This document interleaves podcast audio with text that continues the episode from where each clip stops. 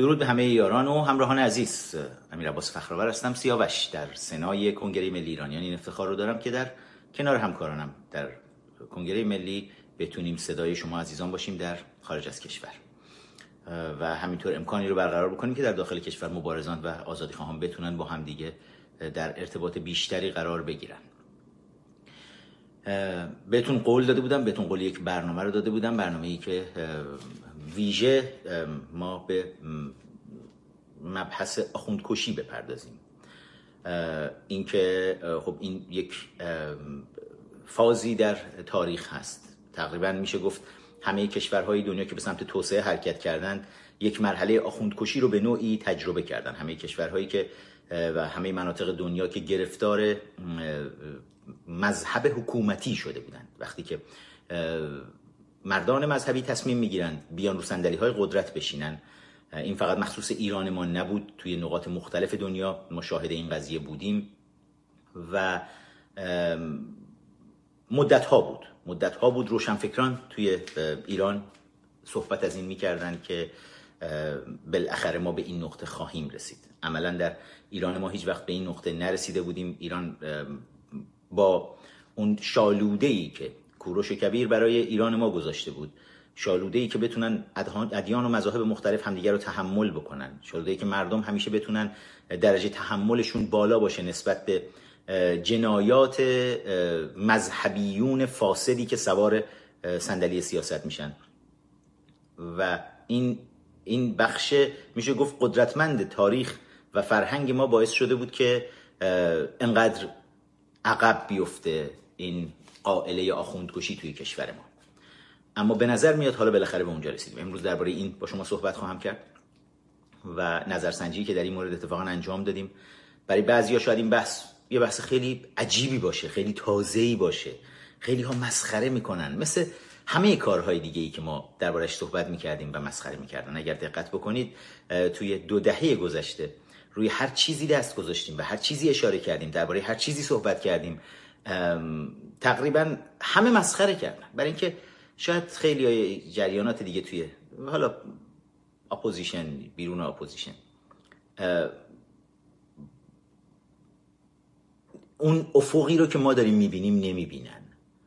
و همیشه دوست دارن پیرو باشن. با وجود اینکه مردم برای اونها جایگاه پیشگامی در تحولات اجتماعی در نظر گرفتن اما اونها خودشون خودشون رو عقب میندازن و دوست دارن پشت سر جامعه همیشه حرکت بکنن. و هر کسی دیگه هم که اون جلو کاری انجام میده بهش بخندن. یکی از تفریحات اپوزیشن ما امروز این شده. در این مورد با شما صحبت می‌کنیم آخوندکشی. و همینطور درباره حذف چهار صفر از پول ملی که مفهوم این دقیقا چی هست و رژیم چی کار داره می‌کنه و این تجربه های در جاهای دیگه انجام شده یا نه و یک نگاهی می‌خوایم بندازیم به این کسری بودجه بسیار سنگینی که رژیم باش مواجه شده این روزها.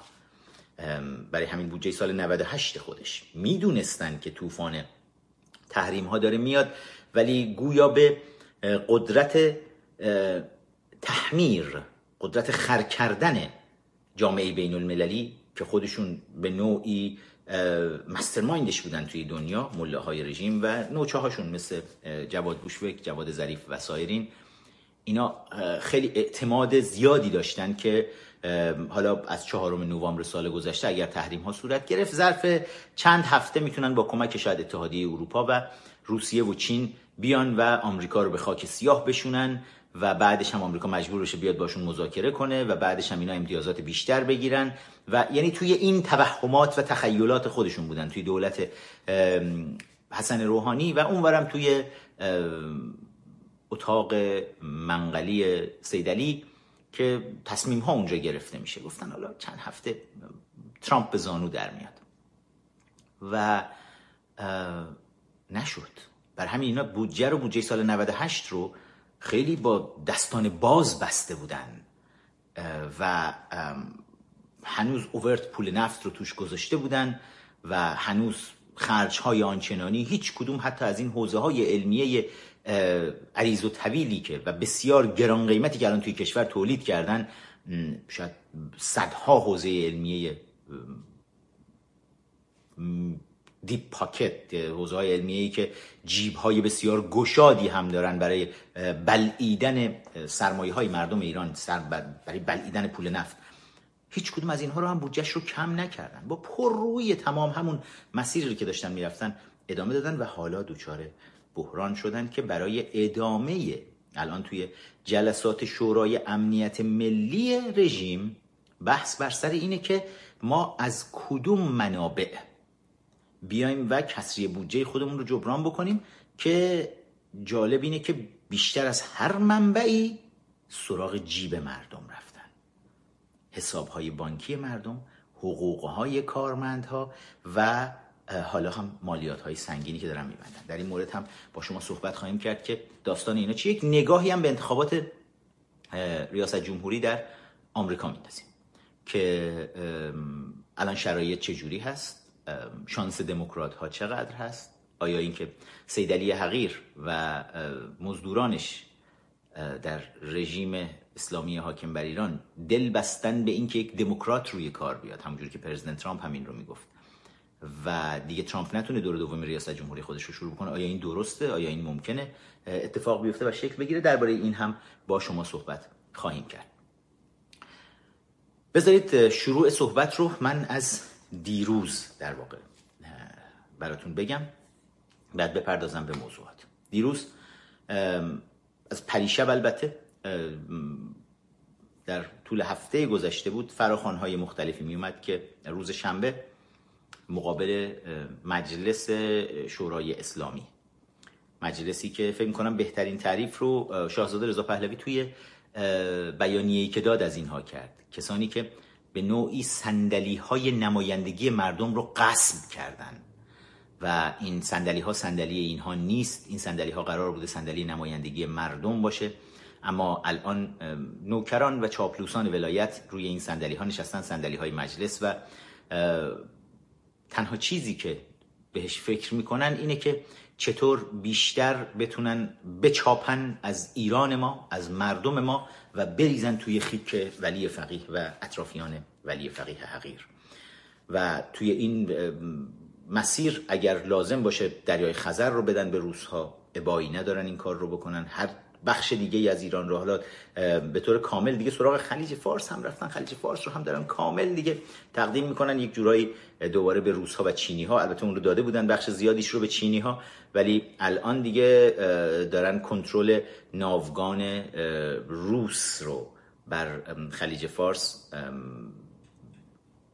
چطور بگم امکانش رو فراهم می‌کنن که اولین میشه گفت مانور بزرگ نظامی رو تصمیم گرفتن. حالا بیان در کنار ارتش روسیه بیاد سپاه پاسداران بره انجام بده توی خلیج فارس و دریای عمان که های زیادی رو به پا کرد. حتی وزیر دفاع رژیم اومد گفت گفت نه ما حالا اونجوری هم قرار نیست بیایم از این کارها بکنیم. ولی واقعیت اینه که حالا روسیه تمامیت خواهی های روس ها تمومی نداره. خزر رو بلعیدن. تمام کشورمون رو بلعیدن خلیج فارسمون رو هم دارن میبلعن و همینجور در حال بلعیدن هر چیزی که نام ایران و ایرانی روش هست هستن روزها. وقتی که می‌بینن نوکر خودشون سیدلی حقیر نشسته روی صندلی قدرت در ایران رفیق آیت الله چرا نکنن؟ این موقع سورچرونی روس هاست و بهترین فرصتی که در تاریخ براشون پیش اومده برای اینکه از تمام امکانات ایران ما استفاده بکنن. خب این بحث قرار بود بیاد توی مجلس مطرح بشه. برای رژیم حقوقی دریای خزر معاهده هایی مطرح بود. فکر کنم بزرگترینش 1921 بود و اگر حافظم یاری بکنه بعدیش 1946 بود که هر دوش قبل از انقلاب مارکسیستی اسلامیستی سال 57 بود و توی اونها رژیم حقوقی دریای خزر در واقع بین ایران و شوروی پنجاه پنجاه این تقسیم شده بود به نوعی. و همیشه توی نقشه های ایران هم ما می‌دیدیم که تا پنجاه درصد دریای خزر به نقشه ایران زمیمه بود. یعنی حتی اون بخش های ساحلی دریای خزر که سرزمین روس ها بود. یعنی مرز شوروی بود از دو طرف. فقط مرز جنوبی ساحل جنوبی دریای خزر متعلق به ایران بود. اما سواحل شرقی و غربی دریای خزر. اگر رو نقشه ها نگاه بکنید می‌بینید که ساحل ساحل شوروی از هر دو طرف. ولی اقتدار پادشاهی ایران تونسته بود مجاب بکنه اونها رو که 50 درصد سهم خزر رو ایران داشته باشه. اما رژیم ملاها که حالا نوکران روس هستند وقتی میرن تو مذاکرات میشینن خود روس ها رو هم سورپرایز می‌کنن. یکی از کارشناسان روس بود که تو برنامه‌ای که با بی بی سی داشت. حالا من اگر اون رو بتونم روی گوشیم. بچه های ادمین اگر می‌تونید اون فکر کنم سفروف بود که این صحبت رو مطرح کرده بود توی بی بی سی که وقتی اومدن نشستن برای اینکه رژیم حقوقی جدید دریای خزر رو دربارش صحبت بکنن همه منتظر بودن ایران سهم 50 درصدی خودش رو دوباره بخواد. و بخواد توی این گنجونده بشه. ولی شکره شدن خود روس ها هم که نوکری خامنه ای و ملایان حاکم بر ایران. تا این حد بود که حتی نرفتن چونه بزنن. تا روس ها می‌خواستن اگر ایران گفت 50 درصد باش چونه بزنن بگن نه مثلا 45 درصد داشته باشین شما. ولی وقتی اینها میرن میشینن اینا با پیشنهاد 13 درصد میرن اصلا میشینن. و خود روس ها با تعجب به همدیگه نگاه می‌کنن که اینا عجب احمقایی متازه خواستیم رو 50 درصدشون باشون چونه بزنیم. و اون ویدیو رو هم اگر بچه های ادمین آماده بکنن رو صفحه اینستاگرام من بذارن که دیده بشه اونم ممنون میشیم ازتون. ولی حالا قرار بودیم بیاد توی مجلس. گروه های سیاسی تصمیم گرفتن تو شبکه های اجتماعی دعوت بکنن که مردم بیان مقابل ساختمان مجلس. خود ما راستش توی کنگره ملی ایران بارها از ما هی سوال می‌کردن. می‌گفتن چرا شما دعوت نمی‌کنید؟ چون پتانسیل جامعه رو داریم می‌بینیم. میزان فشار سنگین رو روی مردم داریم می‌بینیم. داریم حس می‌کنیم که رژیم چطور با تمام توان خودش چنگال های خودش رو و دندان های اهریمنی خودش رو به بدن مردم فرو کرده و نمی‌ذاره مردم تکون بخورن. می‌دیدیم که این پتانسیل وجود نداره ولی باید بالاخره اتفاقی بیفته. نمیشه که همه همینجوری بشینیم بگیم خب می‌خوایم آتیش درست کنیم ولی برای اینکه آتیش درست بکنیم این سنگ های چخماخ رو هی نمی‌خوایم به هم دیگه بزنیم. چرا؟ میگیم اگر بزنیم جرقه نزنه چی؟ خب اگر بزنیم جرقه نزنه چی؟ آب روی سنگ میره آب روی ما میره. یا چی؟ اگر همینجوری بشینیم این دوتا سنگ چخماخ دستمون باشه و هیچ وقت به هم نزنیمش. هیچ وقت هم آتیش نخواهیم داشت. هممون هم. همه ما ایرانی ها توی همین فضای یخبندانی که آخوندها برامون به وجود آوردن تو همین فضا یخ خواهیم زد و خواهیم مرد. خب پس دو تا انتخاب داریم. یا سنگ ها رو بزنیم به هم و اگه جرقه نزد وای وای وای قبول کنیم که آبرومون رفت. بزنیم به هم بیانیه ها داده بشه. دعوت ها انجام بشه. یا مثل کار بزرگی که کنگره ملی ایرانیان توی دیماه 96 انجام داد.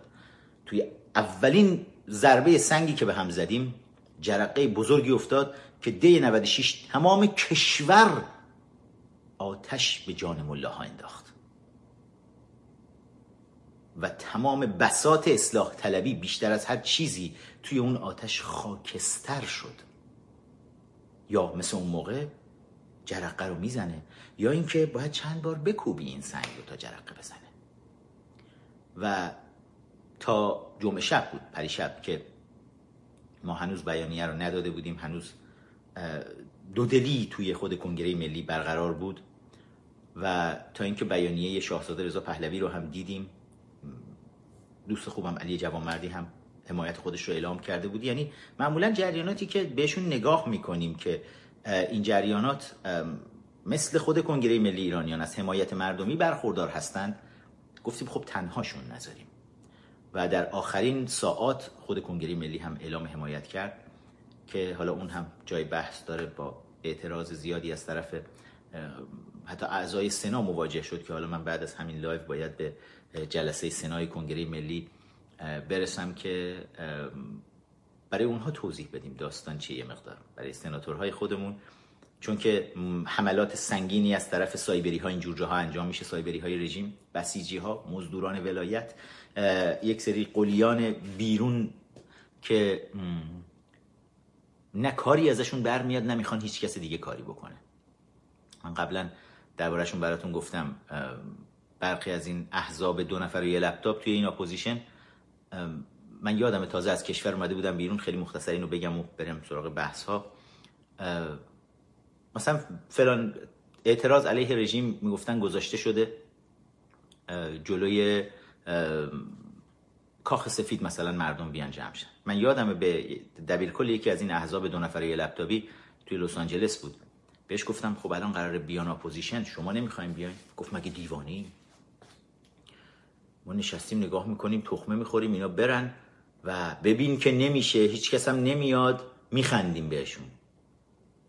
که گفتم یعنی شما وظیفه ای که برای خودتون تعریف کردین تو اپوزیشن اینه که نه خودتون عرضه دارین کاری رو برین انجام بدین نه اگه کسی دیگه خواست بره انجام بده دوست دارین که کار موفق انجام بشه می‌خواین تخمه بگیرین فقط بشینین. اگه پا داد حالا یه عصایی هم لای چرخشون زیر پاشون بگیرین که بیفتن بخندین بعد خوشحال بشین تو اپوزیشن. این هدفی که برای خودتون تعریف کردین. و از این چیزها کم هم نداریم. که بعضی از دوستان ما در سنا شاکی بودن که این بیانیه داده شد و استقبالی که انتظار بود نشد و باعث شد که بیان برخی توی کامنت های ما توی توییتر نمی‌دونم این ور اونور مسخرمون بکنن. راه دشوار آزادی مسخره کردن های زیادی همراهش میاد. فشارهای زیادی میاد. مسخرتون می‌کنن. بعد اگر ببینن هنوز دارید میرید جلو باهاتون برخورد قاطع می‌کنن. اول همه که بایکوتتون می‌کنن. اینا دیگه رسومیه که دیگه نخنما شده. اول بایکوت می‌کنن. دربارتون اصلا حرف نمی‌زنن. بعد مسخرتون می‌کنن. بعد حمله می‌کنن. می‌زنن. فحاشی می‌کنن. هر جور بتونن فشار میارن. اگر راه آزادی آسان بود که بهش نمی‌گفتن راه دشوار آزادی. ولی انقدر شیرین هست آزادی که آدم همه هزینه ها رو حاضر باشه پرداخت بکنه. و توی این مسیر حالا برخوردن به یک عده دماغوی ریغو توی توییتر. من چون اینستاگرام خیلی دوست دارم به اینستاگرامی هیچ وقت توهین نمی‌کنم. یه عده حالا ساندیس خورن ولی اونا بیان مثلا دوتا کلمه حرفم بزنن دوتا کامنت هم بذارن باید واقعا ما به همون بر بخوره؟ نه. ما یک مسیر رو انتخاب کردیم که برای ساختن کشورمون اقدام کردیم دست به دست همدیگه دادیم. که بیایم کشورمون رو از یک سرطان عجیبی که به جونش افتاده نجات بدیم مله های حاکم بر ایران. و این مسیر مسیر آسونی نیست. باید همه این چیزها رو هم پذیرفت. ما هم بیانیه رو صادر کردیم ایستادیم کنار بقیه جریانات و توی اخبار و گزارش هایی که دریافت کردیم با وجود همه فشارها شاهد حضور مردم هم بودیم. شاهد حضور بسیار گسترده نیروهای امنیتی رژیم در درجه اول. که اجازه نمی‌دادن حتی سه نفر با هم دیگه بخوان یه جا وایستن بعد تعداد زیادی رو هم دوباره دستگیر کردن. ولی در نهایت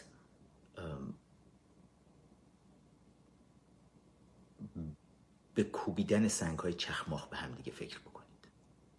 به اینکه آیا از نشستنمون اتفاقی خواهد افتاد. رژیم داره آروم آروم داستان ما ما رو داستان قورباغه هایی می‌کنه که زیرمون آتیش روشن کرده تا یواش یواش توی دیگ بپزیم. همه جور فشاری رومون داره وارد میشه و آروم آروم هر کدوم توی گوشه کشور هی باید فقط بپذیریم زیر این فشار هی خم بشیم خم بشیم شکسته بشیم بریم پایین.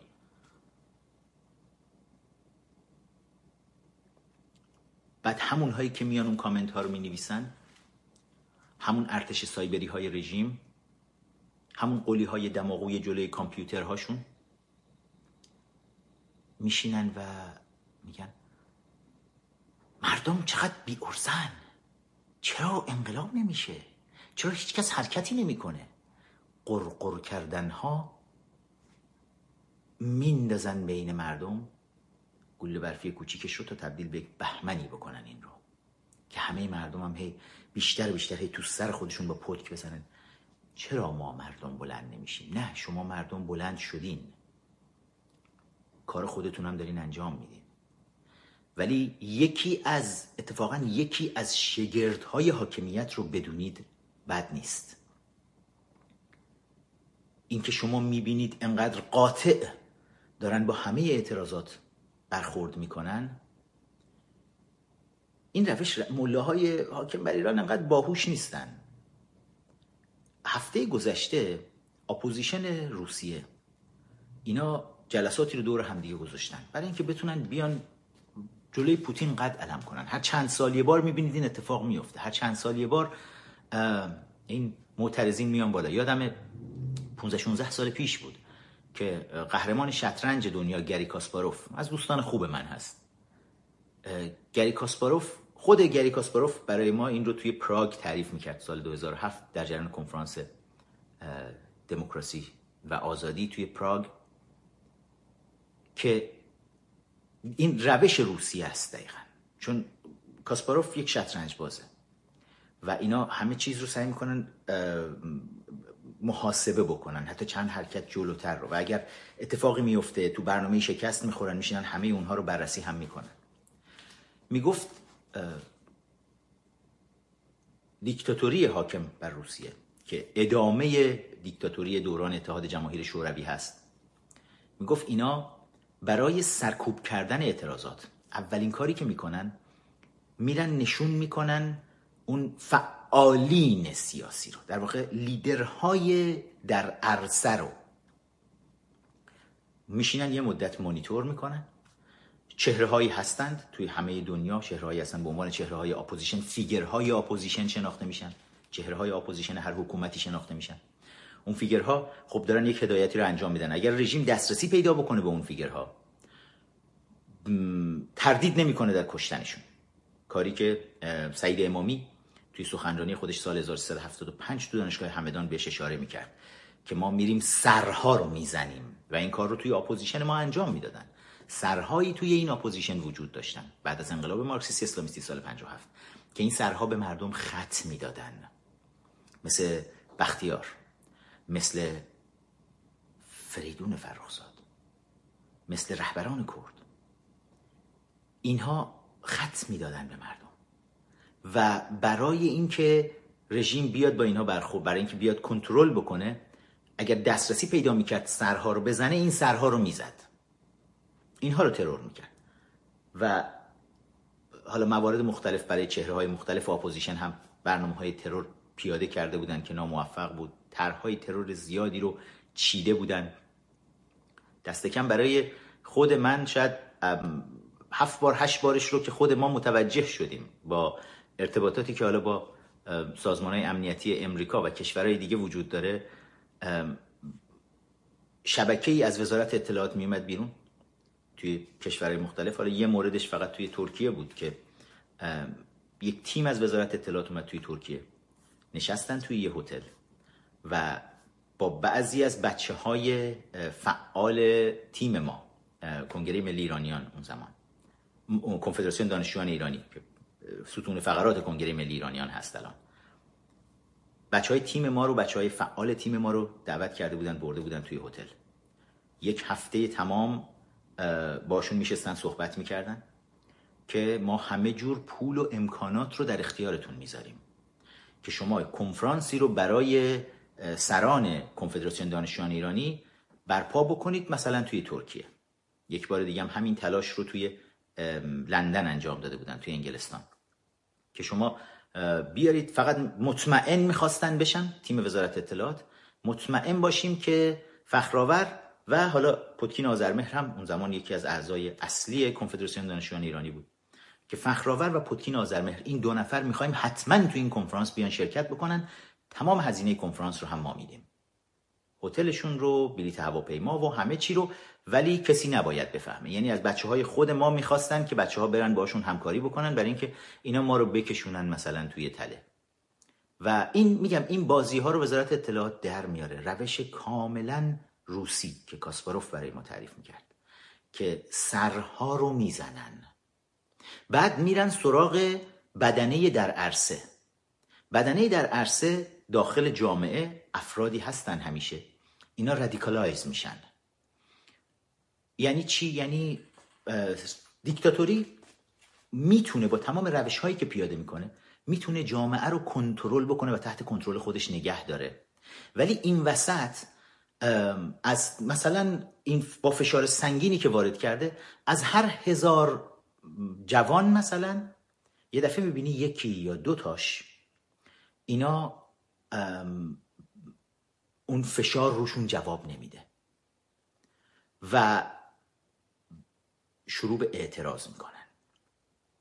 خود ماها یک روزی همین یکی دو نفر جوان از هزار نفر بودیم بچه های فعالی که برخیشون تونستن بیان بیرون کشور برخیشون توی زندان ها موندن و بخششون دیگه با ما نیستن جون خودشون رو هدیه کردن به راه آزادی. مثل اکبر محمدی عزیز که هفته گذشته سیزدهمین سالگرد کشته شدنش زیر شکنجه در زندان اوین بود. دوست بسیار خوبم که با برادرش هفته پیش صحبت می‌کردیم. و یا مثل ارژنگ داوودی عزیز دوست بسیار عزیزم که 17 سال توی زندانه این روزها توی اعتصاب غذا حتی صداش رو نمی‌ذارن به هیچ وجه به بیرون برسه. حق تلفن نداره حق ملاقات با خانواده نداره و ارتباطش رو با دنیای بیرون کاملا قطع کردن. استخونهاش رو شکستن دیگه نمی‌تونه راه بره. با واکر حرکت می‌کنه. و توی زندان در تبعید توی زندان زابل. و خب هستن. هزینه های بسیار سنگینی در راه آزادی پرداخت شده. این این بخش اون بخشی هستن که توی عرصه دارن فعالیت می‌کنن. و میگم از هر هزار نفر می‌بینی یکی دو نفر نخبه های پیشگام حرکت های اجتماعی اینجوری در بیان. بقیه جامعه معمولا یا سکوت می‌کنن یا پیرو میشن یا منتظر میشن که یکی بیاد و اینا رو بیاره نجات بده حرکتشون بده. امروز که مخصوصا جامعه ما عملا توی تمام نظرسنجی داریم می‌بینیم با یک درجه مخالفت 97 98 درصدی. یعنی رژیم با این درصد مخالفت مواجه شده. ولی خیلی ها می‌پرسن خب پس کجان اینا؟ برای اینکه اینا اون چهره های یاقی جامعه نیستن. یاقی به معنی خوب خودش. اون گستاخی رو که چطور بگم؟ اون خون لیدر بودن در این افراد نیست. اینا می‌خوان اکثریت هر جامعه ای می‌خوان در آرامش زندگی خودشون رو داشته باشن. و حتی اگر لازم باشه خیلی وقتها خودشون رو با شرایط هی وفق میدن هی وفق میدن هی تسلیم میشن هی سکوت می‌کنن هی سر پایین میندازن. شما می‌بینید توی مثلا ویدیوهایی که از ایران میاد مامورین امنیتی حمله می‌کنن یه دختر خانمی رو دارن می‌زنن موهاشو می‌گیرن می‌کشن می‌برن بنزن تو ماشین. شما می‌بینید یه سری افراد اینجوری رد میشن اینجوری اینجوری دارن نگاه می‌کنن. اینا اون بخش جامعه یعنی دلشون آتیشه ولی شهامت این که دستاشون رو از هم باز کنن برن وایسن. چون می‌دونن بعدش چه بلایی سرشون میاد. دیدن توی بقیه دیدن و این ترس به جونشون افتاده. و در این بین شما می‌بینید بعضی وقتا این وسط ها مثلا یه جوونی هم میاد وای میسته جلوی مامور ده تا مامور وایسادن جوونه میاد وای میسته سینه‌شو سپر می‌کنه. با باتون به جونش هم میفتن اون جوون از اون چهره های شاخصه. از اون یکی دو نفر از هزار نفر هاست. حالا اگر این وسط یه دفعه ما سه چهار تا از این جوان ها با هم یک جایی باشن و به پلیس ها غلبه بکنن شروع کنن یه دفعه شما می‌بینید تمام اون افرادی که همیشه معمولا با نگاه های اینجوری سعی می‌کنن با سرعت از حادثه ردشن میان کمک می‌کنن. و حالا اگر تونستید زنده اون وقت این مأمورین امنیتی رو از زیر دست مردم در بیارید. اینا واقعیت های اجتماعی که فقط تو ایران ما نیست تو تمام رژیم های سرکوبگر دارن از اینا استفاده می‌کنن از این روش ها و هفته گذشته روسیه اخبار رو حتما دیدید. همین اتفاق افتاد. یگان ویژه ضد شورش روس ها رو دیدید که اومدن وسط و وقتی که قرار شد هسته های اولیه اعتراضی مردم شکل بگیره. خب هر بار شاید یک دهه طول می‌کشه ده سال تا این تک چهره های معترض و شجاع همدیگه رو پیدا بکنن. و بتونن بیان با همدیگه ارتباطاتی رو برقرار بکنن قرارهایی رو با همدیگه بذارن و بعد بیان برسوننش به این مرحله که حالا یک اعتراضی علیه دیکتاتور یک تظاهراتی علیه دیکتاتور گذاشته بشه. وقتی بیاد به اون مرحله برسه دیکتاتور اگر به روش روسها دیکتاتور سرکوبگری باشه فوری سرکوب می‌کنه و این بخش رو می‌گیره. این نیروهایی رو که نیروهای گستاخ و رادیکال رو سریع سعی می‌کنه ببره توی کنج زندان ها زیر شکنجه ها بندازه. اینا رو توی راهروهای دادگاه ها بره اسیرشون بکنه. برای اینکه مطمئن بشن که اعتراض خواهد خوابید. یه اعترافی هم بکنم. خب این فقط مخصوص حکومت های دیکتاتوری نیست. بعضی وقتا دولت های دموکراتیک هم اینجور شیطنت ها رو انجام میدن. در دوران نیکسون با اینکه من نیکسون رو از لحاظ سیاسی خب نیکسون بسیار فرد توانایی بود بسیار هوشمند بود اما اشتباهاتی هم داشت ریچارد نیکسون.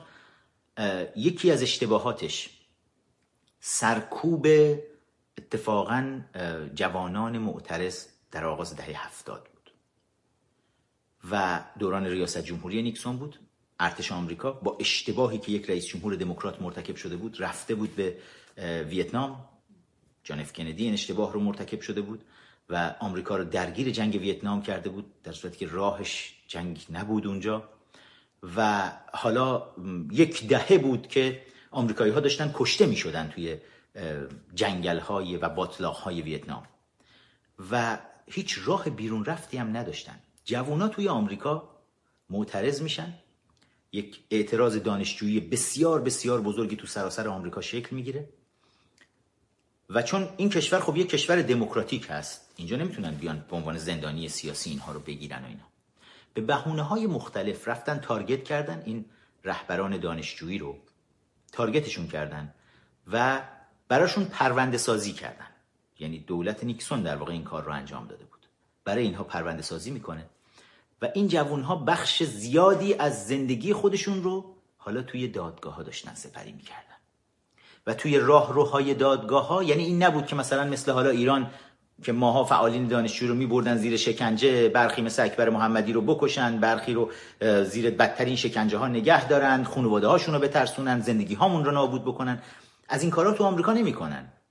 ولی کاری که کرده بودن به در واقع اتورنی جنرال اتورنی جنرال خودش نیکسون این دستور رو داده بود که اینها رو توی راهروهای دادگاه های آمریکا سرگردان نگهدار با خانواده هاشون که وقت نکنن بشینن برنامه ریزی کنن برای اعتراضات دیگه.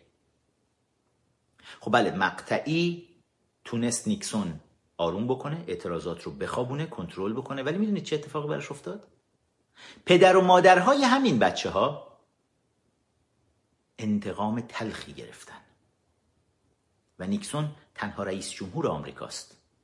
که می‌بینیم چند سال بعدش با یک رسوایی بزرگ رسوایی واترگیت وادار به استعفا و برکناری میشه. در صورتی که یک سال قبلش مثلا با رأی بسیار بسیار بالایی شاید یکی از رکوردهای تاریخ آمریکا تونسته بود انتخابات رو در دور دوم ببره انتخابات ریاست جمهوری رو ولی زیر این فشار افکار یعنی جامعه به این توافق رسیده بود. که این که داره با بچه های ما اینجوری رفتار می‌کنه و با لطایف الهیل سعی می‌کنه اعتراضات رو بخوابونه بهتر باش برخورد بشه. تو جوامع دموکراتیک میگم این اتفاقات تو جوامع دموکراتیک هم میفته ولی خب این مردم راه وجود داره.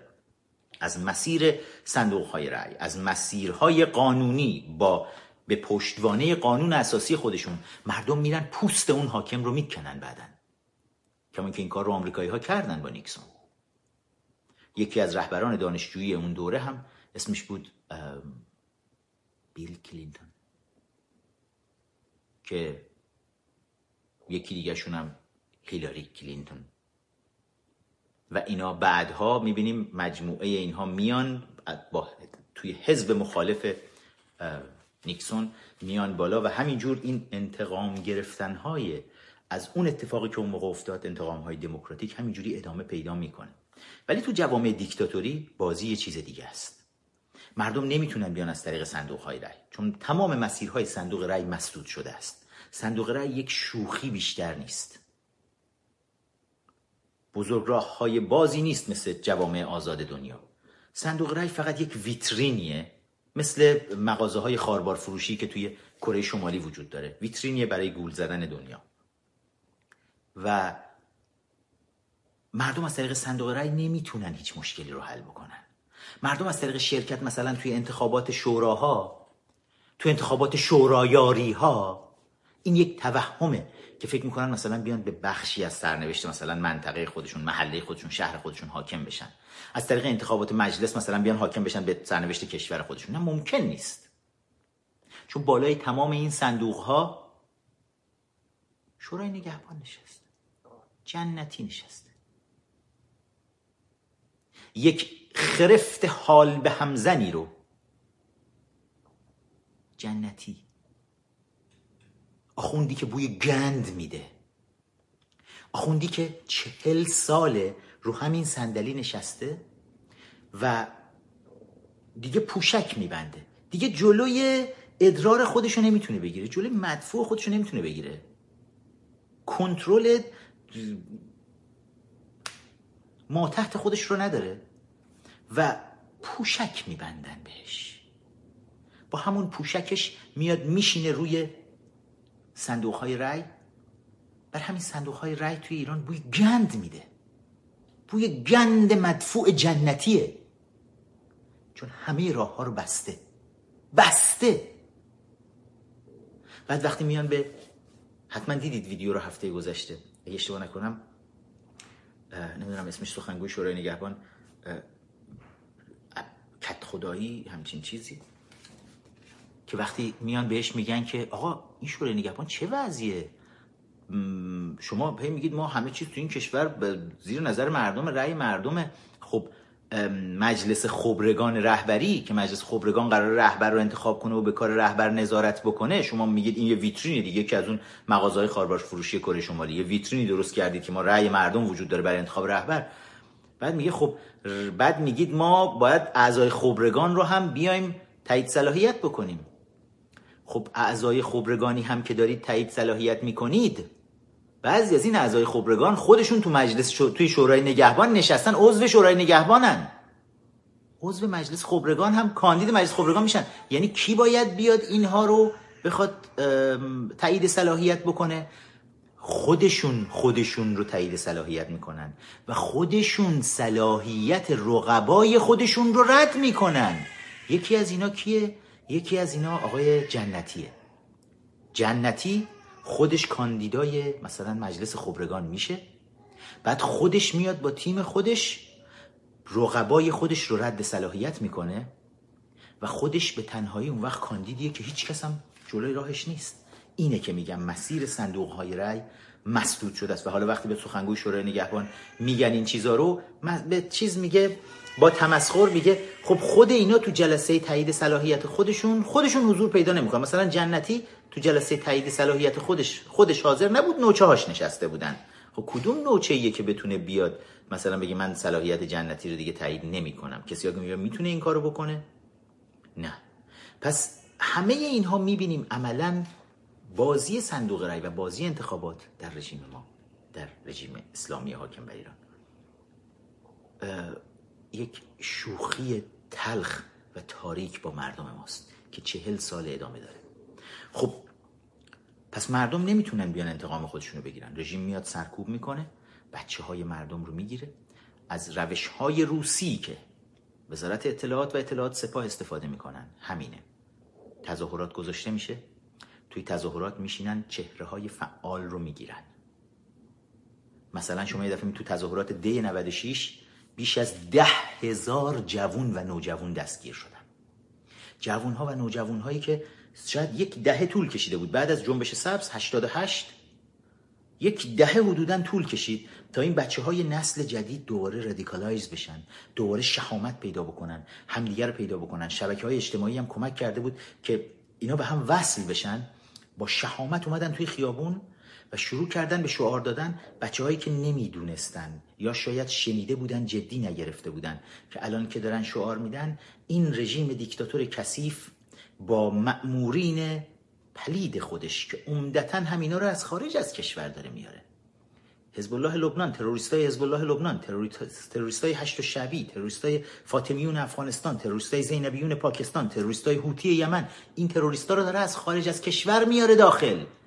رژیم اینها رو میاره که جوانهای کشور رو بزنن که جوانهای کشور رو بگیرن بندازن توی زندان ها چرا؟ چون دیکتاتور بعد می‌تونه برای یه مدت در آرامش به دزدی و چپاول و جنایت و خیانت خودش ادامه بده. چرا؟ چون طول می‌کشه. دوباره طول می‌کشه تا جوانهای شجاع بیان وسط. چرا من هی میگم جوانها؟ برای اینکه ببینید نسل قدیم مبارزه اگر دقت بکنید خیلی از اینها هستند توی تمام این سالها حضور دارن. وقتی تجمعی اعلام میشه شما در اون پیاده روها تعداد زیادی از افراد حالا با سنین بالاتر رو می‌بینید که روزنامه دستشونه دارن روزنامه می‌خونن و اشک تو چشاشونه از برخوردی که داره با جوونها میشه با بچه هاشون با نوه هاشون جلوی چشمشون و خودشونو به یه چیز دیگه ای مشغول می‌کنن تو ما این صحنه همه رو دیدیم. من دیدم تو اعتراضات دانشجویی و همیشه برام سوال بود که اینا برای چی دارن نگاه می‌کنن؟ چرا نمیان وسط؟ اونا کسانی هستند؟ اونا نسل قدیمی تر سرکوب شده توسط دیکتاتور هستند اونا کسایی هستن که سی سال پیش وقتی خامنه ای داشت میومد بالا اونا داشتن اعتراض می‌کردن سرکوب شدن جوونهای اون زمانن. چهل سال پیش وقتی آخوندها اومدن به قدرت برسن اینا بهشون اعتراض کردن سرکوب شدن به شدت سرکوب شدن. بعد از سالها زندان و سرکوب اومدن بیرون. نمی‌تونن قلبشون رو آروم کنن. ولی اون ترسی که توی زندان ها دیدن تو دلشون مونده. میان توی اعتراضات میان از دور نگاه می‌کنن. منتظرن منتظرن بالاخره یکی از این سنگ های چخماخ جرقش بگیره و آتیشی بیفته به دامن ملاهای حاکم بر ایران. منتظرن این صحنه ها رو ببینن. ولی دیگه نه جونش رو دارن نه شهامتش رو دارن نه شجاعتی براشون باقی مونده. شجاعتشون داخل دیوارهای زندان گیر کرد و موند.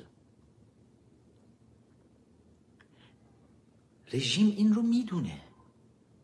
وقتی میریزن تور میندازن هزاران هزار جوون ها رو می‌گیرن توی 18 تیر سال 78 توی جنبش سبز سال 88 توی دی سال 96 وقتی می‌بینید میریزن با فشار زیاد دستگیر می‌کنن مردم رو. توی تمام اعتراضات دیگه ای که اعتراضات کوچیک و بزرگ. آخه یک کلمه ما میایم اینجا توی یه صفحه اینستاگرامی. توی اینستاگرام یه دقیقه ویدیو می‌ذاریم میگه مردم بیایید توی پارک دانشجو راه برید. بیایید راه برید به دیوارهای بلند کاخ خامنه ای تو منطقه پاستور نگاه کنید. شما می‌بینی چند ساعت بعد نیروهای ضد شورش رژیم میان تمام پارک دانشجو رو دور تا دور میبندن. کسی دوربین دستش باشه میگیرنش. چهارراه ولیعصر رو میبندن. همه جا پر مأمور میشه. برای اینکه می‌خوان اون جوانهایی رو که radicalize میشن اونا رو بگیرن فوری. فوری کنترل کنن. چون می‌دونن اگر اون بچه ها کنترل بشن جامعه کنترل شده است. حالا این وسط ما دو تا کار می‌تونیم بکنیم. یا بشینیم کنار. کلا بشینیم کنار. بگیم آقا هیچ بیانیه هیچ کس نده. و اگر بیانیه ای داده شد وزیر این فشار با حجم گسترده نیروهای امنیتی حاضر در صحنه و ترسی که تو دل جامعه انداختن و سرکوبی که انجام دادن و دستگیری هایی که کردن. حالا با همه اینا اگر اون تجمعی که انتظارش بود نشد بعد خود نیروهای رژیم که خودشون زندانبانای همین بچه ها هستن. مزدورای رژیم دزدا کسایی که چنبره زدن روی پول نفت مردم ایران دارن میدزدن. اینا میان شروع می‌کنن تو حسابای توییتری خودشون. کجا نشستن؟ الان تو فلان ویلای شمال نشستن. چند تا دختر پسر رو هم تو خیابون گرفتن. پسرا رو جریمه کردن. شلاقشون هم زدن. به دخترها گفتن بیایید بعد ببریم منتقلتون کنیم به اون یکی زندان. دخترها رو هم ور میدارن با وعده و وعید می‌برن ویلای شمال خودشون. تو اونجا مجالس خودشون حالا میشینن. همین نیروهای سرکوبگر تلفناشون در میان رو تلفناشون میان. یه کامنت هم حالا بذاریم رو صفحه فخرآور که دیدی نشد؟ شاهزادتون هم که بیانیه داد نشد. شما هم که دادید نشد. اون هم که داد ما سر جامون هستیم. دقیقا اتفاقی که اون پشت داره میفته اینه. دیکتاتور دست نیروهای سرکوبگر خودش رو باز می‌ذاره. برای هر جنایتی که لازمه که سرکوب بشن این نیروهای معترض مردمی و صندلی دیکتاتور سر جای خودش باقی بمونه و دزدیهاش بتونه برقرار بمونه. پس دفعه بعد اگر کسی اومد از شما پرسید چرا انقلاب نمیشه همه این چیزها رو تو ذهنمون داشته باشیم. اما تا کجا رژیم می‌تونه به این کارش ادامه بده؟ تا جایی که پول برای سرکوب داشته باشه. توی تمام این چهل سال رژیم اسلامی حاکم بر ایران خامنه ای و مزدورانش همیشه پول برای سرکوب داشتن. همیشه پول نفت وجود داشت. همیشه می‌تونستن نیروها رو برن بخرن. هر بلایی می‌خوان سر مردم بیارن. همیشه هم پررو بودن. خامنه ای میومد با پرروی تمام. گفت آتش به اختیارها برید اقدام کنید. آی آمریکا هیچ غلطی نمی‌تواند بکند؟ آی اینجا فلان می‌شود. آی اونجا فلان می‌شود. الان می‌خوام بریم با هم دیگه یه ویدیویی رو نگاه بکنیم که ببینیم اون خامنه ای که آی آتش می‌زنم. آی بیایید. آتش به اختیارها. آی فلان بکنید. ببینیم این خامنه ای ادبیاتش این روزها که پول نفت نداره چی جوریه بچه اینستاگرام. مرسی از اینکه همراه بودید. تقریبا به آخر وقت اینستاگرام هم اینجا رسیدیم. بذار من این گوشی رو بردارم بچه ها بیایید روی یوتیوب همراه ما باشید. من می‌خوام چند تا ویدیو رو نشون بدم و این بحث رو ادامه بدیم. اگرم یوتیوب رو نمی‌تونید بیایید بچه ها می‌دونم خیلی از شما داخل ایران هستید. بچه اینستاگرام برید روی ماهواره Your Time شبکه Your Time TV و از اونجا همراه ما باشید که بحث مهمیه. می‌خوام می‌خوام حتما حضور داشته باشید. اگر قرار انقلابی رو شکل بدیم باید یک انقلاب آگاهانه ای باشه. بیایید می‌خوام درباره بحث آخوندکشی صحبت های زیادی دارم که دوست دارم بشنوید این صحبت ها رو. بیایید این ور همراهمون باشید. بچه ها بچه اینستاگرام. پاینده ایران اینستاگرام. بدرود. همتون عشقید. خب من از خامنه ای براتون الان گفتم. دوستان حالا تو این فاصله تا بچه اینستاگرام هم میان ور اضافه میشن بهمون. لطفا لایک کردن رو فراموش نکنید. ویدیو رو لایک بکنید کامنت بذارید حتما. اگر لایک می‌کنید لایکتون بعدا می‌بینید پاک میشه. عیب نداره از همون روش های سایبری رژیمه با ربات هایی که اومدن نوشتن که دائم لایک های ما رو بزنن ویو هامون رو بزنن کامنت ها رو بزنن. لطفا دیگه خودتون می‌دونید. رفتید برگشتید دور سر زدید دیدید نیست لایکتون. دوباره لایک کنید. ویدیوهای قبلی همین صفحه یوتیوب من رو هم ببینید. این صفحه لطفا subscribe هم بکنید مشترک بشید. ویدیوهای قبلی رو هم نگاه کنید که قبلا لایک کردید می‌بینید لایکتون پریده دوباره لایک بکنید. عیب نداره. بذارید رژیم فکر کنیم بعضی از بچه‌ها برای من کامنت می نوشتن نوشتن ما لایک می‌کنیم. لایکمون رو می‌زنن. بعد که می‌خوایم لایک کنیم نمی‌ذارن حتی لایک کنیم. همین اتفاق برای صفحه توییتر من افتاده برای صفحه اینستاگرام من افتاده. فالوورهای من رو حذف می‌کنن. delete می‌کنن. بعد که فالوورها می‌فهمن میان دوباره فالو کنن می‌بینن آیکون فعال نیست حتی. آیکون فالو کردن دوباره. و خیلی از message ها رو من از دوستان دارم دریافت می‌کنم. عیب نداره. اگر خامنه ای فکر می‌کنه با این روش ها می‌تونه مردم رو کنترل بکنه که کور خونده. البته باشه. ادامه بدن به همین روش های خودشون. مرسی. می‌بینم که بچه اینستاگرام هم حالا دارن با شتاب میان ور. اما بریم داشتم می‌گفتم که خامنه ای همیشه اربده کشی می‌کرد. همیشه پول نفتو که داشت. او نفسکش شمشیر رو بکش بیرون و ولی وقتی پول نفت از دست داده حالا ادبیاتش ملتمسانه شد. حالا بذارید بشنویم ببینیم خامنه ای چه غلطی می‌کنه این روزا.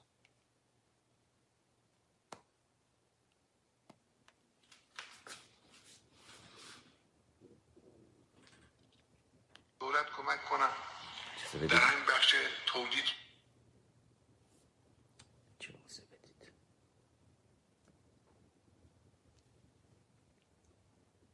مردم باید کمک کنن به دولت کمک کنن آخه.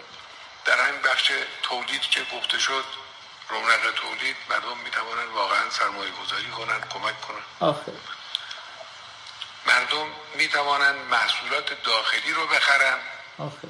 ما سال گذشته رو عنوان کالای تولید داخل شعار دادیم خب خیلی هم عمل کردن و کارهای خوبی هم انجام گرفت. این نباید متوقع باید روز به روز افزایش پیدا یعنی واقعا جنس داخلی تولید داخل حتما باید رجحان داشته باشه بر جنس خارجی.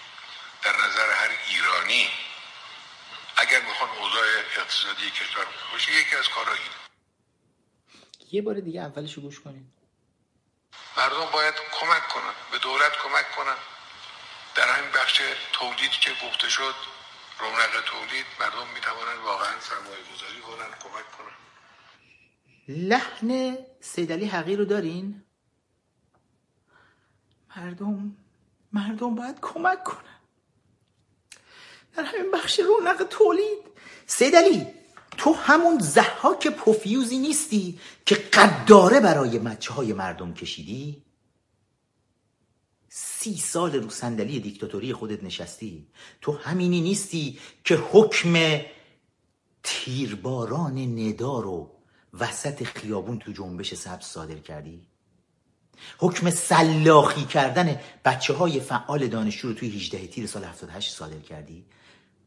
اشک تمساح ریختی جلوی دوربین. که اگر اگر به من توهین کردن اگر عکس منو پاره کردن نداره من از حق خودم گذاشتم ولی برید لطو پارشون کنید اونهایی که به اسلام و انقلاب. تو این نیستی سید علی؟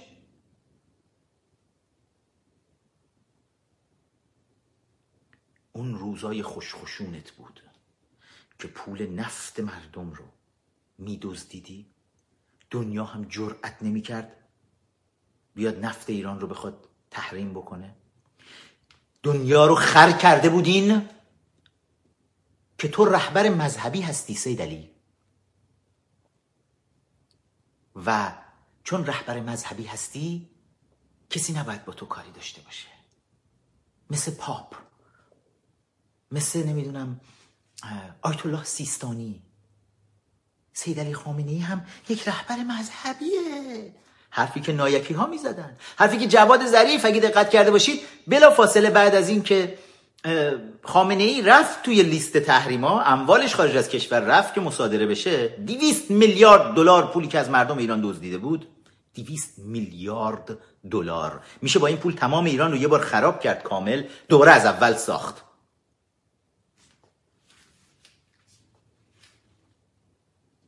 وقتی که تحریم شدی یه دفعه مزدورات بیرون کشور عطا مهاجرانی. مسعود بهنود. حتی بعضی از اینا که بسم مثلا دیپلمات اومده بودن بیرون حسین علیزاده. نمی‌دونم نایکیا جواد ظریف. تمام ردیف اصلاح طلب و ساندیسخور و همه با هم. مالکش رژیم توی تلویزیون بی بی سی فارسی توی صدای آمریکا توی رادیو فردا توی نمی‌دونم اینترنشنال. همه جا تو یورو نیوز مالکش های رژیم تا دلتون بخواد تو این رسانه ها میلولن تو هم دیگه. همه با هم یه دفعه یک صدا شده بودن.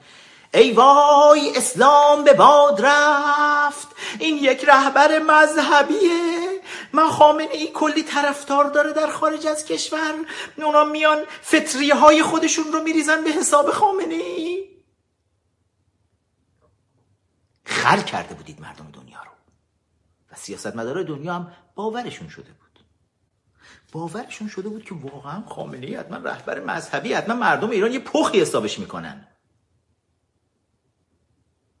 و کیا داشتن این حرفا رو به خورده اینا می‌دادن؟ لابیستای رژیم. و حالا خامنه ای که یه دولتی در امریکا اومد روی کار.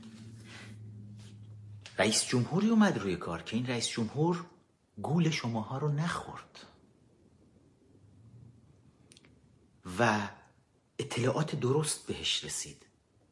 تیم درستی در کنارش نشستن و بهشون گفتن ببندید شیر فلکه نفت روی ملاهای حاکم بر ایران. نترسید از هیچ چیزی. اروپایی خیانتکار با تمام توان اومدن وایسن کنارشون. کنار شما ملاها خامنه ای و دیدید که اروپایی ها توانی ندارن. همه این حرفا هم بهتون می‌گفتیم. شوخی گرفته بودید.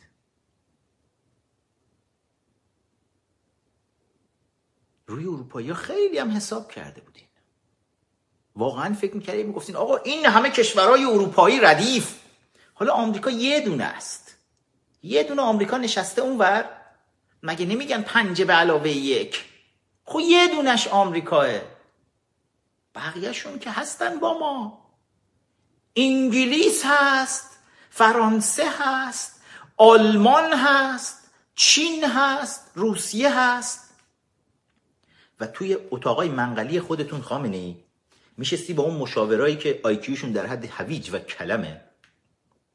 حداد عادل. خیانتکاری به اسم حداد عادل. که یه روزای چمدون حسین نصر بود رئیس دفتر ملکه ایران و از داخل کاخ شاهنشاهی ایران به پادشاهی ایران خیانت کرد. تا بعد بیاد جزو خانواده شهید پرور بشه دختر بده پسر بده بگیره و با هم هم پیاله منقل بشید. حداد عادل ولایتی و شمخانی و اینا شدن الان مشاورای تو. که میشینن مشاورات تصمیم می‌گیرن برای کشور. آره آقا آمریکا یه دونه است اینقدر ما تو نقشه نگاه کردیم اینقدر بیشتر نیست. تو جیب جا میشه. اصلا آمریکا رو زیر پای خودمون له می‌کنیم. آمریکا که عددی نیست. اروپا آقا با این همه اروپا این همه تاریخ داره. آمریکا تاریخی نداره که. 200 سال تاریخ داره همش. اروپا چند هزار سال اینا خیلی قوی در دنیا. و از بس بیشعوری سید علی. نکردی لاقل یه گوگل search بکنی ببینی که قدرت ایالات متحده آمریکا تو دنیا چقدره. و ببینی که اگر همه این کشورهایی که داری میگی همشون رو با همدیگه بذاری تو یه کفه ترازو. آمریکا رو بذاری تو یکی کفه ترازو این کفه آمریکا چنان سنگینی می‌کنه با شتاب میکوبه این کفه رو به زمین. اون وقت تو نشستی پیش خودت فکر کردی که تمام اون کشورهایی که همشون کشورهای اروپایی همشون مدیون آمریکا هن. اگر الان وجود دارن اگر الان آلمانی حرف نمی‌زنن مدیون آمریکا هن. همشون هم اینو خوب می‌دونن. تمام اون کشورهایی که هیچ کدوم برای خودشون ارتش نمی‌خوان داشته باشن دیگه. همش بازی بازیه. می‌بینید ارتش فرانسه ارتش انگلیس ارتش فلان ارتش فلان. شما تو کشور اروپایی عملا یه دونه ارتش واقعی ندارین. یه واقعیته. یه نمایش یه ویترینی از ارتش تو تک تک این کشورها وجود داره. برای اینکه همشون به پشتوانه ارتش آمریکا که دوستشونه متحدشونه به پشتوانه ارتش آمریکا اصلا نیازی به ارتش برای خودشون نمی‌بینن. میگن اگر یه جایی روسیه بخواد به ما حمله بکنه آمریکا پوستشو می‌کنه. چین بخواد حمله بکنه آمریکا پوستشو می‌کنه. چیز دیگه ای هم دیگه وجود نداره که به اینا حمله بکنه. همشون نگاهشون به آمریکاست. تا برو اونور دنیا تا ژاپن کره جنوبی خامنی انقدر بیشوری لاقل دو تا مشاور درست نذاشتی کنار خودت این چیزها رو بهت بگن. هی نشستی اونجا شمخانی هی منقل و چی میگن؟ این چی می‌کشن؟ وافور رو داد بالا همتونم سنتی هستین دیگه. چسبوندین روش یه پک زد شمخانی گفت نمی‌تونن نمی‌تونن آمریکا نمی‌تونه دووم نمیاره. نمیم فوتم می‌کنن یا نه تریاکو. بلد نیستم مسخره نکنید بعدا. حداد عادل همینطور. ولایتی همینطور. اینا دارن به تو مشاوره میدن. آمریکا نمی‌تونه اروپا می‌تونه. با همین خریت ها با همین حماقت ها اون ور تازه اونایی هم که می‌دونستن سر خودشون کلا گذاشتن. اون جواد بوشوک جواد ظریف اون که می‌دونست که اون که اینجا زندگی کرده بود تو آمریکا اون که می‌دونست معادلات سیاسی دنیا چجوریه. ولی انقدر اونا هم هی بوخوری شدن تو این اتاقای تریا که شما ها اومدن سید علی اونم کاملا موخه تعطیل شد. یادش رفت آمریکا چیه؟ یادش رفت. حسن کلیت هم حسن روحانی هم که دیگه حسابش جدای هم است. روحانی بهره هوشیش. شاید مثلا اگر اوریج مردم ایران بگیم روی 110 به بالا باشه بهره هوشی حسن روحانی من حاضرم گردنم رو بدم اگر این نباشه. یه چیزی نزدیکای شست و خورده مثلا. یعنی نیم مردم ایران. یعنی خیلی این آدم مشکل وقتی سخنرانی می‌کنه وقتی جای دوری نمی‌خواد برید. همون همون یه گفتگوی کوتاهی رو که با کریستیان امانپور داره. چون این روزا تازه این روزا مردم دارن می‌فهمن روح میگن این احمق کی رفت به این رأی داد اصلا؟ وقتی میاد حرف می‌زنه میگه حال همه مردم خیلی هم خوبه. من رفتم نظرسنجی کردم. من تو خیابون که تو ماشین میشینم میرم مردم رو اونجوری می‌بینم همونجوری مردم رو دارم نگاه می‌کنم نظرسنجی می‌کنم. خب کسی که از لحاظ بهره هوشی در حد کلمه این حرف رو می‌زنه. اینجوری نظرسنجی می‌کنن حسن کلید؟ اون وقت اینا میشینن طرحهای عمده. این میشه رئیس دولت آقای خامنه ای که بعد چیکار می‌کنن؟ بعد میشینن میگن خب بودجه رو چجوری ببندیم؟ ما درسته داره توی نوامبر نفت تحریم میشه ولی از اونجایی که اروپا با اقتدار ایستاده و یک راه اقتصادی جدید برای ما باز خواهد کرد یک مسیر بانکی جدید باز خواهد کرد توی این مسیر بانکی جدید ما می‌تونیم آمریکا رو دور بزنیم ما می‌رویم و دلار رو از معادلات خودمون حذف می‌کنیم و به جاش یورو رو میاریم می‌ذاریم. دیگه نمی‌دونن احمقا که یورو بدون دلار مفهومی نداره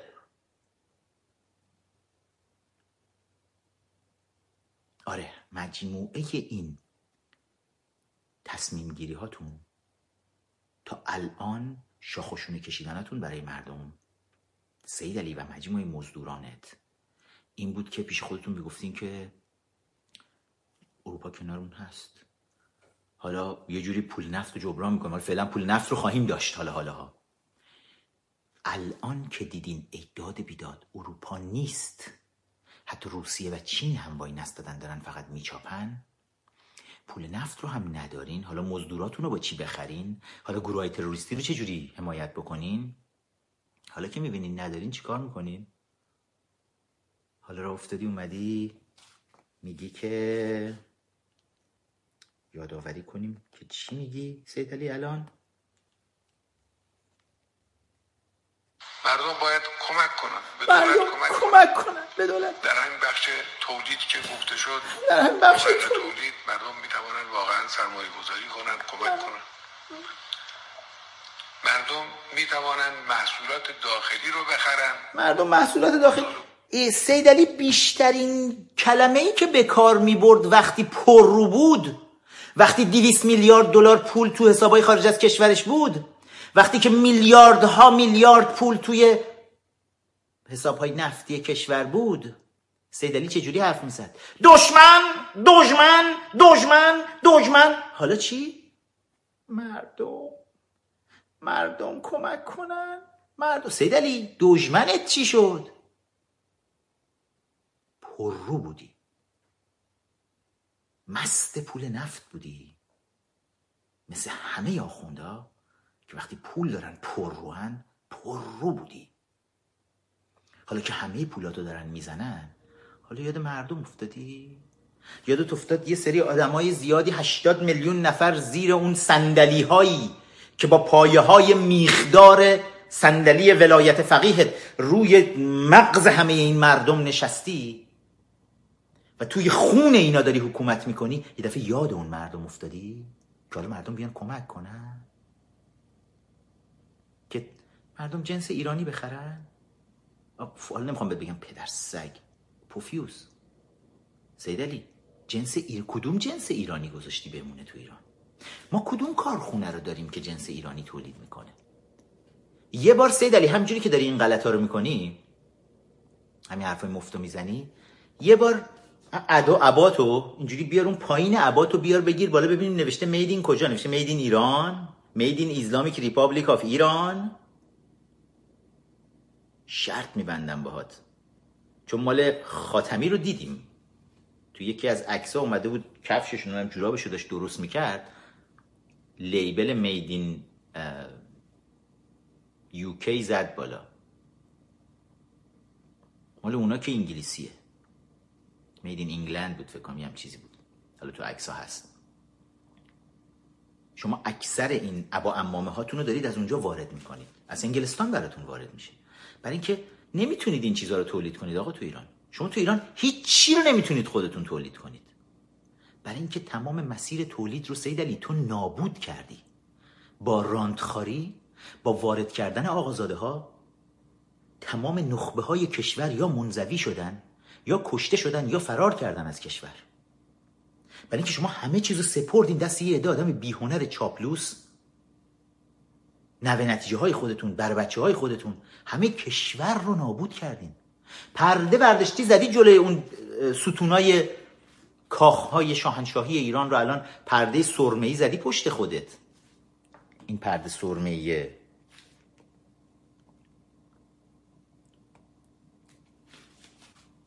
صداشو ببندم. فقط اون پرده سرمه‌ای که پشت سیدلیه اون پرده سرمه‌ای دوست داری اونو بزنی بالا ما ببینیم پرده مخمل سرمه‌ای تو تو ایران تولید می‌کنی؟ مردم برید جنس ایرانی بخرید. من مطمئنم اونو یا از اندونزی وارد کردی از چین. امامت از کجا وارد کردی؟ عینک تو تو ایران ساختی سیدلی میکروفونی که جلوتر رو تو ایران ساختی؟ نه تو کجا می‌سازن؟ صندلیت از کجا وارد میشه؟ دقت کردی همه هیکل تو؟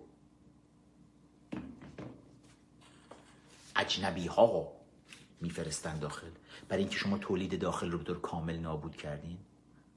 هیچ کدومتون که سوار ماشین های تولید داخل خودتون نمیشین. این تابوت های متحرکی که درست کردین. ایران خودرو سایپا درد بی مون همه این چیزایی که می‌زنین برای مردم. چپ و راست آدم ها توش کشته میشن. کدومتون سوار ماشین ایرانی میشین؟ کدومتون به این تولیدات خودتون که تازه مال شما نیست؟ کارخانجاتی که شست بیش از نیم قرن پیش در دوران پادشاهی ایران بناش توی ایران گذاشته شد ولی شما بیشورا حتی نتونستین استانداردش رو یه درجه ببرین بالاتر. چی چی ایران دارید؟ میگید مردم بیان چی چی چی ایرانی رو برن بخرن؟ خودتون خودت که سید علی از زیر چیزایی که حالا می‌بینیم مردم می‌بینن. چه تو چه اون برادران دالتونا لاریجانیا چه جنتی همه اینا. ما هر وقت می‌بینیم از ماشین پیاده میشید والا اون لوگوی بزرگ بی ام یا مرسدس رو می‌بینیم کنار رینگ اسپورت ماشینتون.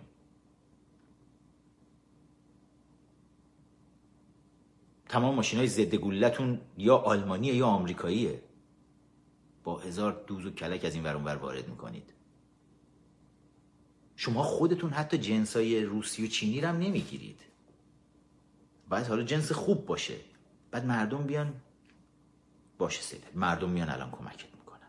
می‌دونین حالا چی رو داره میگه مردم بیان کمک کنن؟ یه ویدیویی رو من روی همین صفحه یوتیوب اگر یکی دو تا برید پایین قبل از تو همین صفحه یوتیوب که الان هستید مشترک بشید لطفا و subscribe بکنید این صفحه رو.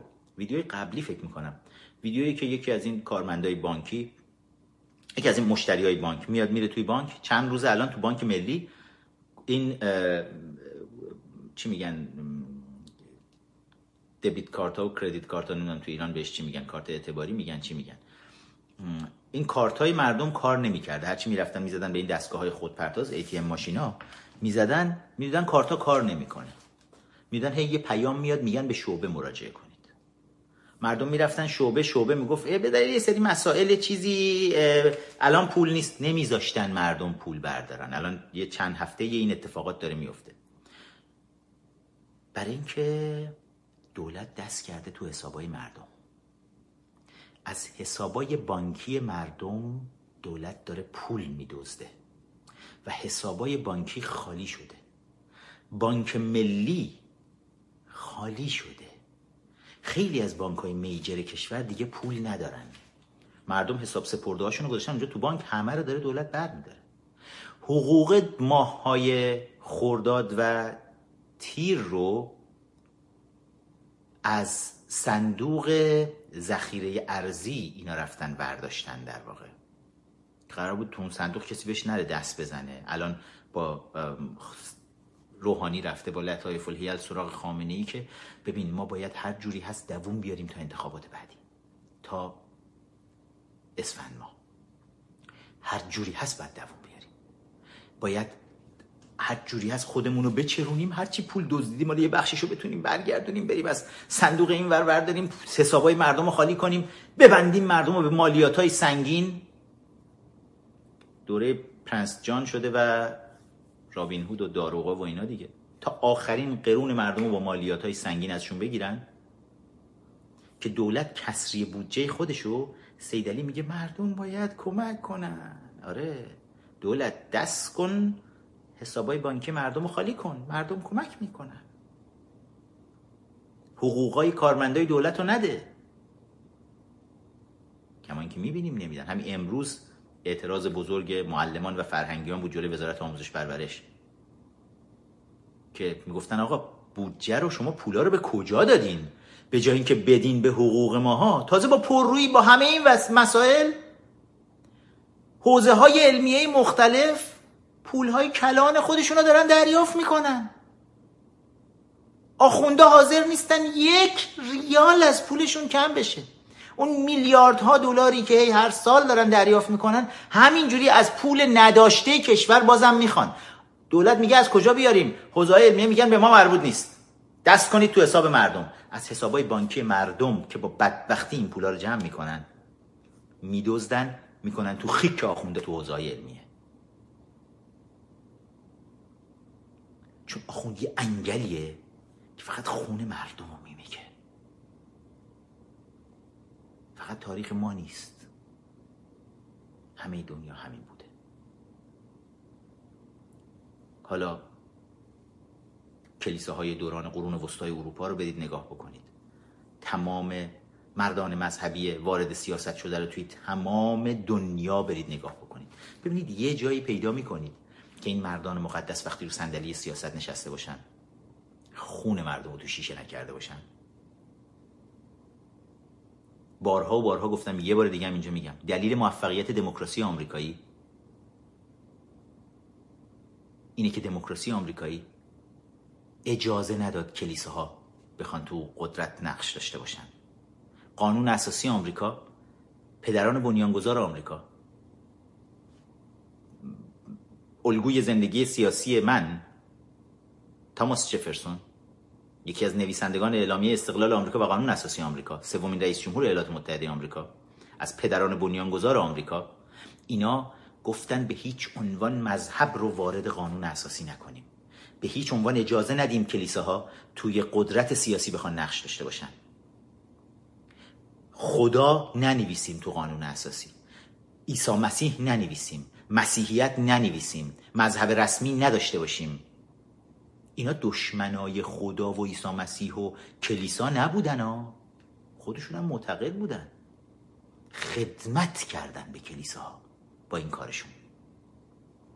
برای اینکه نذاشتن کلیساها آلوده بشن به سیاست و از طرف دیگه آلوده بکنن تمام سیاست رو.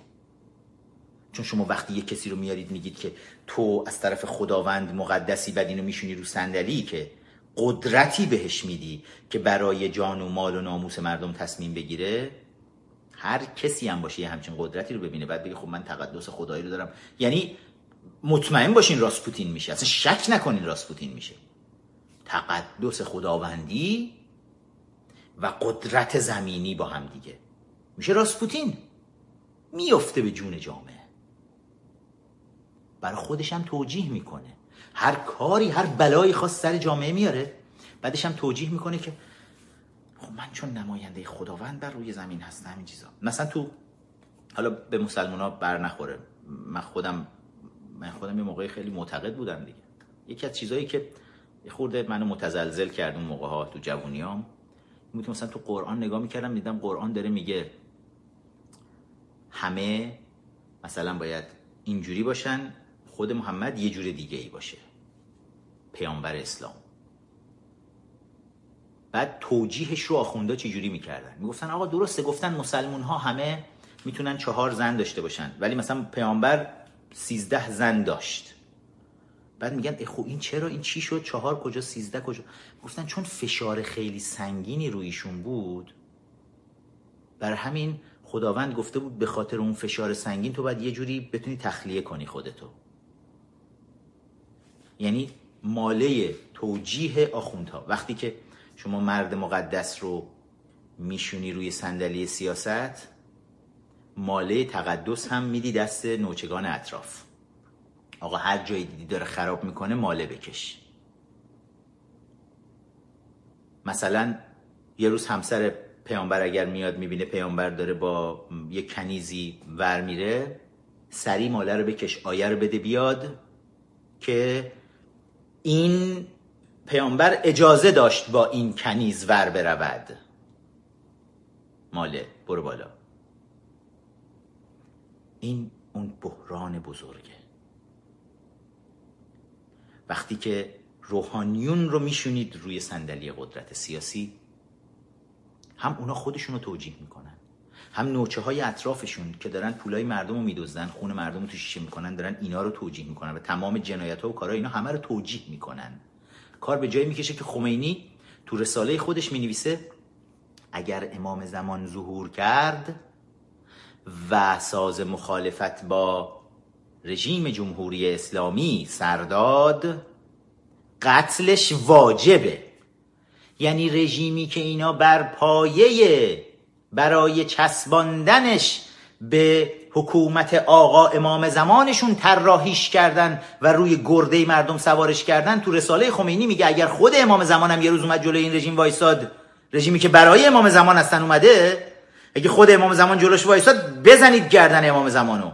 برای اینکه این رژیم به هر قیمتی باید حفظ بشه. چی شد؟ درجه مالکشی رو ببین تو کجاها میره بالا؟ مخ آدم سوت می‌کشه اصلا.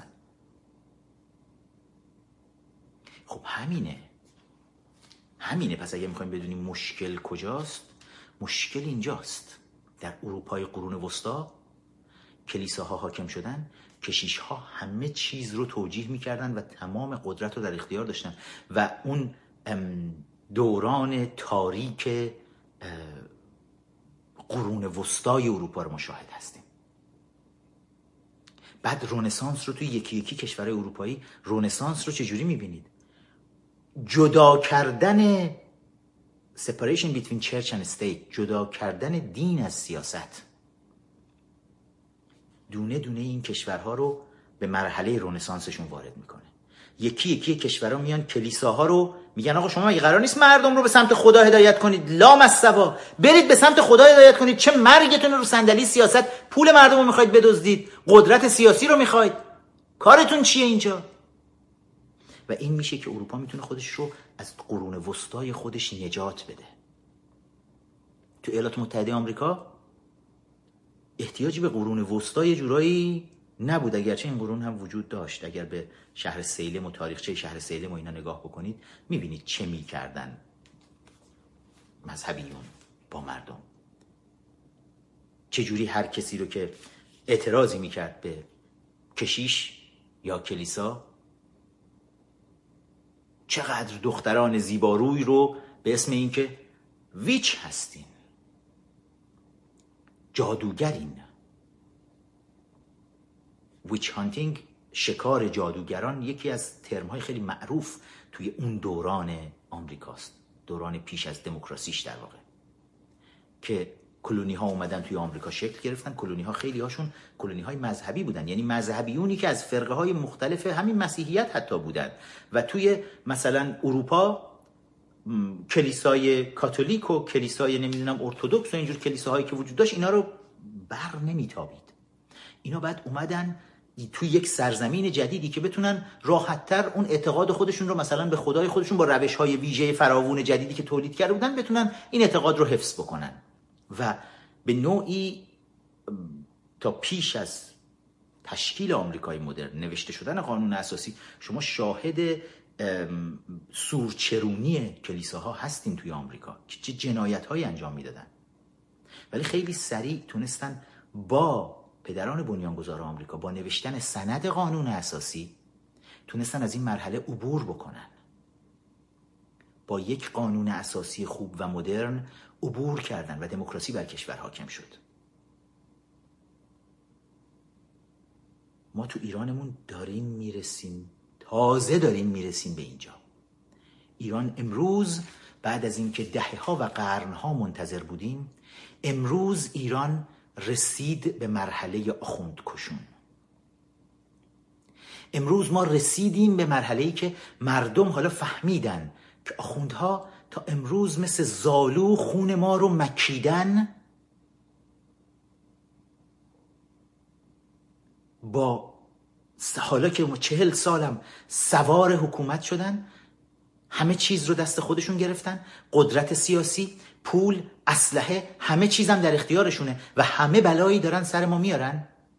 و تازه به ریشمون هم دارن میخندن. دارن مسخرمون هم می‌کنن. به جان و مال و ناموسمون تجاوز می‌کنن و مسخرمون هم می‌کنن.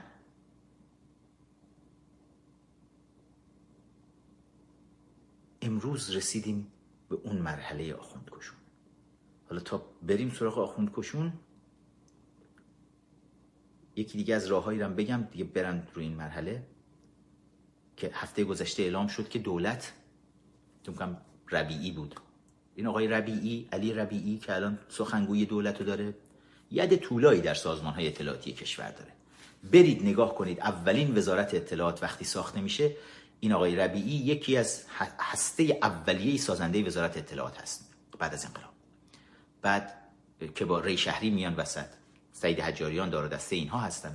و تمام این سالها این آدم توی پشت پرده عالی ترین دوران تصمیم گیری های اطلاعاتی و امنیتی کشور نشسته. در دوران خاتمی میاد یه مدت بالا حتی تو از مشاوران رئیس جمهور هم میشه و دوباره دوست دارن این آدمای اطلاعاتی بیشتر دوست دارن پشت پرده زندگی بکنن. علی ربی همیشه صورت خودشو شیش تیغه کرده. هیچ وقت شبیه مثلا آخوندها و ملاها و مکلاها و اینها نبوده. خیلی آدم مدرنی مثلا دیده میشه. ولی از اون نیروهای اطلاعاتی چپگرای قبل از انقلابه که بعد از انقلاب میان چپهای مسلمان شده ای هستن که روش های سرکوب رو خوب بلدن. حالا رژیم میاد وقتی مستصل میشه دیگه پولش تموم شده. ربیع خیلی جالبه حرفای جالبی می‌زنه. ببینم من رو این صفحه چیز گذاشتم یا نه. حرفاشو بشنویم اتفاقا بسیار جالبه که بذارید بچه ها اگر به من بگن توی صفحه اینستاگرام من ربیعی رو داریم یا نداریم اگه نداریم من حرفاش رو خودم بگم. نمی‌بینم الان تو صفحه اینستاگرام البته. که میاد میگه که ما ببینم اگر تو صفحه مربوط برای من گذاشته باشن.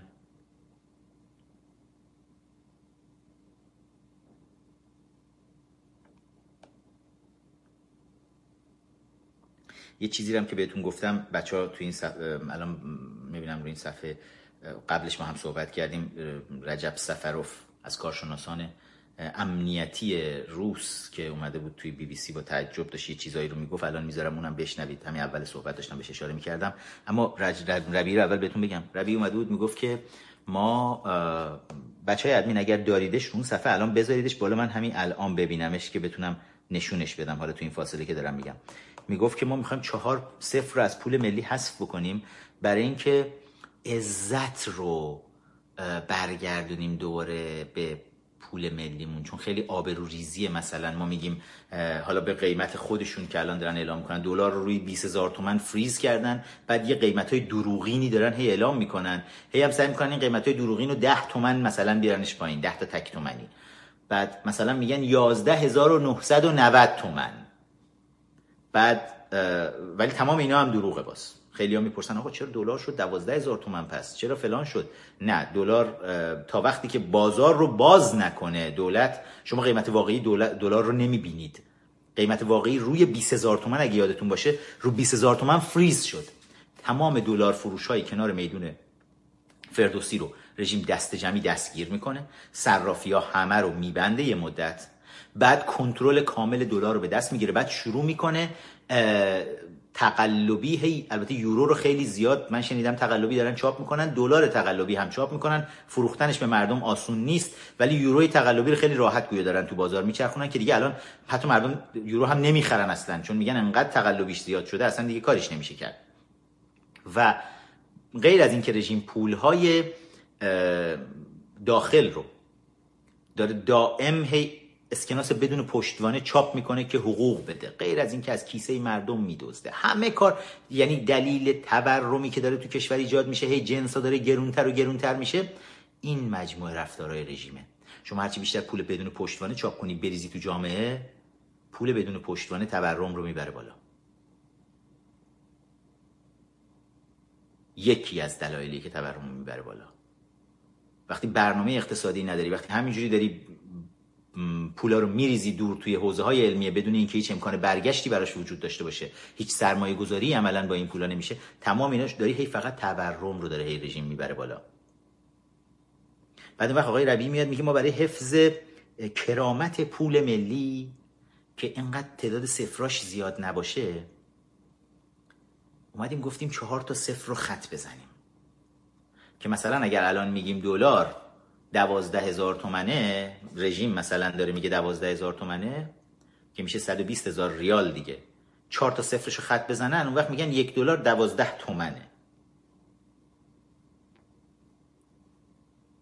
کرامت برمیگرده به پول ملیمون اون وقت. و توی تمام دنیا وقتی شما حرف از خط زدن صفر چون دفعه اول دوم نیست که. بیشتر از هفتاد بار شاید تو کشورهای مختلف دنیا ظرف نیم قرن گذشته این کار انجام شده. بعد از جنگ جهانی دوم حالا من چیزایی که داشتم می‌دیدم یکی از اولین کشورهایی که این کار اومد کرد آلمان بود. بعد شما یه سری صفر از پول ملی خودش خط زد. بعد هلند اومد این کارا رو کرد. بعضی از کشورهای دیگه برزیل این کارا رو کرد. و وقتی دچار بحرانهای اقتصادی شدن. ولی همه اینا کاملا کنترل شده این کار رو کردن. یعنی وقتی شما حرف از حذف صفر می‌زنی حذف صفر باید بدونی بلا فاصله تورم ایجاد خواهد کرد.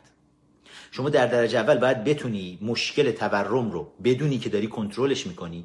بعد بعد بدونی که یه سری اینکام ها یک سری درآمدهای جدید ملی داره برات میاد. یک سری سرمایه گذاری های بزرگ داره انجام میشه. و شما می‌تونی بیای شغل ایجاد بکنی.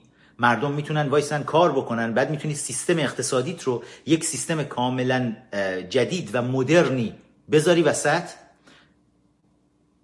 که اقتصاد دنیای آزاد هم باشه بازار آزاد باشه در واقع. همه اینا رو بتونی بکنی که بتونی کنترل کنی. و وقتی صفرها رو خط می‌زنی بعدش تورم توی جامعه کنترل بشه. اگر این کار رو نکنی و صفرها رو خط بزنی هستن کشورهایی که این تجربه رو دارن. آرژانتین این تجربه رو کرد بلایی به سر پول ملیش اومد به طور کامل پول ملیش رو پاک کرد یه واحد پول جدید آورد اصلا گذاشت وسط. ولی بازم مشکل اقتصادیش حل نشد. زیمبابوه. تورمش میلیونی شد. دیگه میلیون درصدی. یعنی جوری که دیگه هیچ چیزی تو زیمبابوه با پول خرید و فروش نمیشه. معاملات پای پای. برگشتن به دوران زندگی در قارها زیمبابوه هم از دوستان اتفاقا همین آقای سیدلی حقیر. یه دوست دوستان انقلابی ایشون اونجا میره حاکم میشه که ایشون هم اوشون هم مثل ایشون از دانشگاه پاتریس لومونبا مرکز پرورش جاسوس پاتریس لومونبا توی مسکو در اونجا دوره دیده بوده. و با هماهنگ شوروی ها میره به قدرت می‌رسه. و اونا میان همینجوری هر وقت دستشون رسید چند تا صفرشون رو زدن. زدن زدن تا الان رسیده یه جایی که طرف می‌خواد بره مثلا گیوه بخره. میگه سه کیلو پرتقال بده من یه دونه گیوه بهت بدم. تو این مایا شده دیگه. دیگه معاملات پایا پایه. پول به طور کامل از بین رفت. کشور دیگه دنیا هم بودن که به قحطی و بدبختی و گرفتاری های زیادی افتادن. و تورم های بسیار سنگینی براشون ایجاد شد به خاطر همین کاراشون. هی حذف کردن صفرها برای اینکه کرامت برای پولشون بیارن. یا اینکه ما باید باور کنیم که مثلا رژیم ملاهای حاکم بر ایران مثل آلمان بعد از جنگ چون بعد از جنگ جهانی دوم توی آلمان تمام دنیا بعد از اینکه آلمان رو کوبیدن به خاک یکسان کردن همه دنیا دست به دست همدیگه دادن گفتن ما آلمان رو دوباره بسازیم ولی کنترلش کنیم. آلمان مثلا حق نداشته باشه دیگه ارتش داشته باشه. اومدن برلین رو تقسیم کردن. ایالات متحده بخش رو کنترل می‌کنه انگلیسی بخش فرانسه بخش شوروی بخش همه می‌بینید دارن جاهای مختلف برلین داره کنترل میشه. Checkpoint Charlie اونجا گذاشتن دیوار برلین رو کشیدن شرقی غربی. ولی همه با هم توافق کردن بیایم همه با هم دیگه همه ابرقدرت های دنیا کمک بکنیم سرمایه گذاری بکنیم آلمان دوباره بتونه رو پای خودش بیسته. و این کمک همه دنیا یعنی نیومدن همه با هم آلمان رو ایزوله کنن. همه با هم کمک کردن آلمان دوباره وایسه. و آلمان تونست وایسه. کشور دیگه دنیا هلند مثلا اگر دچار بحران شد همه کشورهای اروپایی ایالات متحده آمریکا همه دست به دست همدیگه چون متحدشونه. گفتن کمک کنیم وایسه. خود حکومت هاشون هم حکومت هایی اومدن روی کار که این حکومت ها بتونن برنامه های اقتصادی منظم و دقیقی داشته باشن تورم رو کنترل بکنن و بتونن این اعتماد عمومی رو ایجاد بکنن در جامعه. چون وقتی صفر پول و خط می‌زنی تورم حیولای بزرگیه که پشتش نشسته. حالا من می‌خوام بدونم توی تمام چهل سالی که این رژیم روی کار هست از دولت انقلابی بازرگان بگیرید. تا بنی صدر تا رجایی خامنه ای که حالا نخست وزیرش میر حسین موسوی بود بعد هاشمی رفسنجانی بعد خاتمی بعد نمی‌دونم احمدی نژاد بعد روحانی. تا اینجا همه رو با هم اصلا تمام دولت ها رو نگاه کنید. کدوم یکی از این دولت ها تا حالا تونسته حیولای تورم رو کنترل بکنه؟ توی کدوم یکی از این دولت ها شما یادتون هست که قیمت بالا نرفته باشه؟ قیمت اجناس بالا نرفته. هر دولتی اومد حالا دو برابر خیلی هنر داشت مثلا دو برابر می‌شد در پایان دورش. ولی چند برابر شد هی همه چیز. تا بعضی از دولت ها که چند صد برابر شد مثل این دولت آقای حسن کلید آیکیو در حد کلم. به هیچ وجه هیچ کدوم از دولت های اصلاح طلب و محافظ کار توی این رژیم هیچ وقت نتونستن تورم رو کنترل کنن. دولت هایی که یک روزی کرده بودن جوک اینو. شجونی یکی از آخوندای عقب افتاده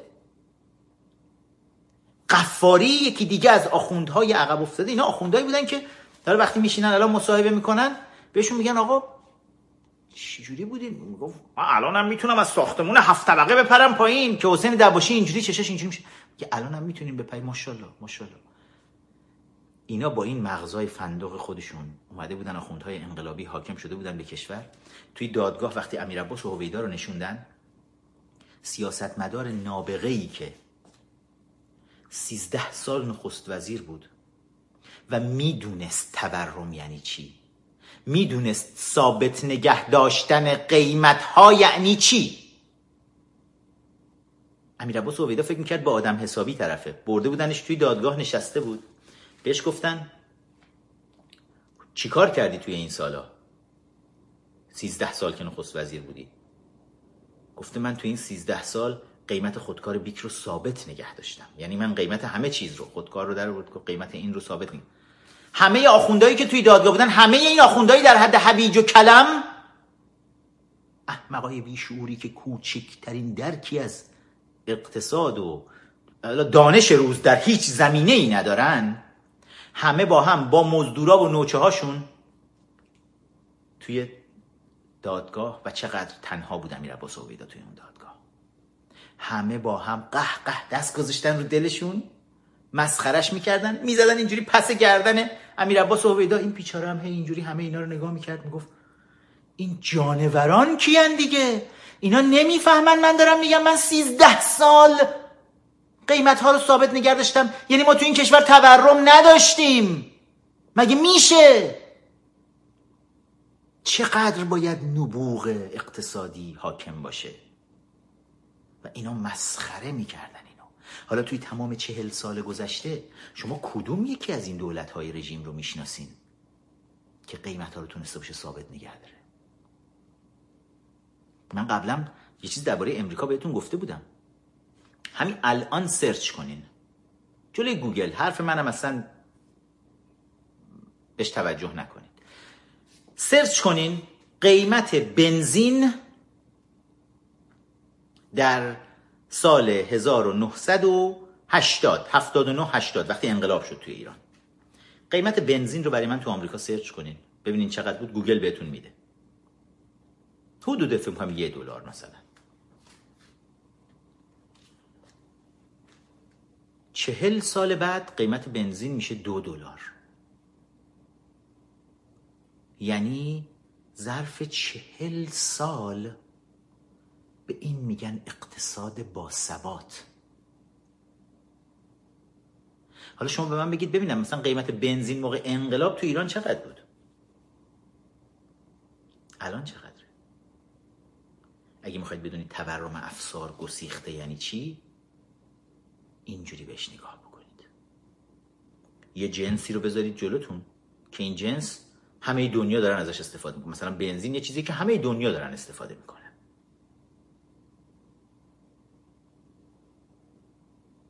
قیمتش رو از اون زمان تا الان نگاه کنید. گوشت رو بزنید مثلا تو آمریکا. بزنید چهل سال پیش چقدر بود؟ الان چقدره. بعد ایران بزنید الانش رو نگاه کنید. اگه می‌خواید مفهوم تورم رو بفهمید اینه. وقتی میگن چهار تا صفر رو خط می‌زنیم شما می‌خواید سر کیو کلا بذارید؟ می‌خواید خودتون آبروتون نره مثلا؟ ولی می‌دونید چه بلایی سر اقتصاد کشور؟ بدتر از این چیزی که آوردید میارید. و تازه اجده تورم رو یه دونه زنجیر دیگر رو هم از گردنش ور میدارید که دیگه همه رو به آتیش بکشه. دیگه بشیم رسما دیگه بشیم زیمبابوه. مردم از این بعد تو کوچه خیابون راه برن تولید ملی. یکی تو حیات خونش گیلاس کاشته گیلاس رو ببره مثلا نیم گرم گیلاس بده که همسایه بغل دستی بیاد لباسشو براش بدوزه.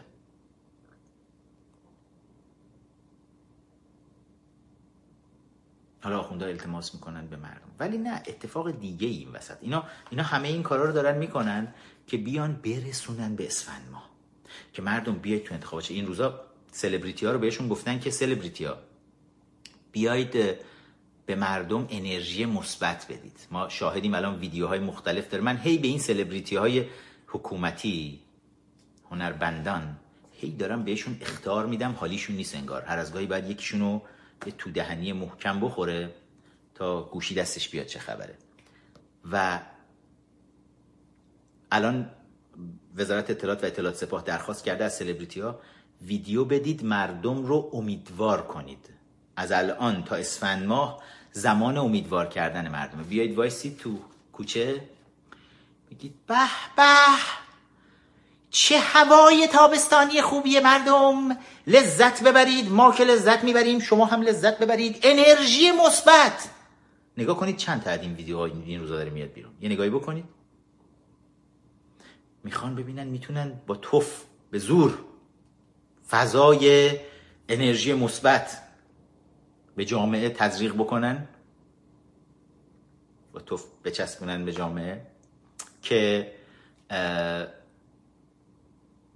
وقتی انتخابات میشه خواستن سر مردم کلا بذارن خاتمی بیاد بگه تکرار می‌کنم مردم بگن به به بیان یه روز بیرون مثلا کار ندارن نون ندارن هیچی ندارن اعضای خانواده همه دستگیر شدن توی اعتراضات مختلف بعد نمی‌دونم تمام چی میگن اخلاقیات توی جامعه از بین رفته آرمان های اجتماعی همه کشته شده همه چیز نابود شده بعد مردم بیان مثلا صبح تو خیابون بگن به بچه هوای خوبیه. الان هوای مقدار ملس هم هست و یه نسیم خونکی داره توی زمستان میوزه و بریم یه رأی بدیم دوباره یکی دیگه از این مزدورای خامنه ای رو که اون آقای جنتی با پوشک خودش که پر از کسافتیه که بو گندش همه جا می‌گیره با پوشک نشسته بود روی اون صندوق های تایید صلاحیت مثلا از اونجا رد شده. الان بریم به اون رأی بدیم مثلا که دوباره سیدلی بعد بتونه بره مانور بده بیاد برگرده جواد ظریف رو دوباره بفرستن. برو به دنیا بگو که دیدید مردم اومدن تو انتخابات شرکت کردن؟ پس این نظام یک نظام دموکراتیک بسیار عالی هست. حالا جوان یه مقدار نظام دموکراتیکمون حرفای لابیستا. یکم بهش وقت بدید بذارید کارشون انجام بدن. ولی نه این اتفاق نمیفته چون نه رژیم می‌تونه با خط زدن صفرا اقتصاد کنترل بکنه. نه هیچ چشماندازی وجود داره که کشورهای دنیا بیان مثل مثلا آلمان بعد از جنگ جهانی دوم همه با هم دست به دست هم دیگه بدن بگن که وایسیم مثلا آلمان رو بسازیم بیایم حالا مثلا بگن بیایم ما به ملاهای ایران کمک کنیم.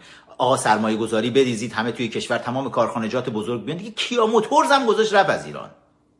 همه بیان مثلا کشورها بخوان بیان سرمایه گذاری بکنن در ایران. همه کارخونه های بزرگ بخوان برگردن بیان. نمی‌دونم کار ایجاد بشه و مردم خوشحال باشن. دیگه مزاحمت براشون ایجاد نشه.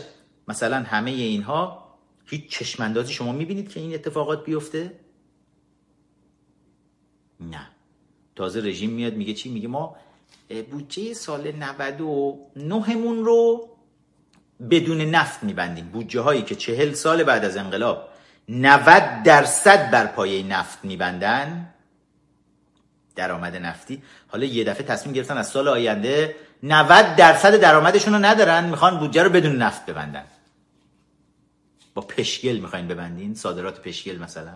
اونم ندارین آخه لام از سبا با چی چی می‌خواین ببندین بودجه رو؟ بعد خب حالا کسری بودجه 98 تون چی؟ مالیات مردم مالیات مردم از چی مالیات بدن؟ وقتی پول ندارن وقتی کار ندارن وقتی هر چی داشتن و نداشتن ازشون گرفتید از چی چیشون می‌خواید دیگه دوباره مالیات بگیرید؟ رو این حساب کردید با مالیات مردم می‌خواید کسر بودجهتون رو جبران کنید؟ گود لاک وقتی ندارن مردم از کجاشون مالیات رو در بیارن بدن به شماها؟ خب پس این تیرتون هم به سنگ می‌خوره. تورم هم که نمی‌تونید کنترل کنید. سفرار هم که خط بزنید که بدتر و بدتر می‌کنید همه چیزو. دست تو کیسه های حساب های بانکی مردم هم که ببرید چیز زیادی هم بیچاره این مردم اونجاها ندارن.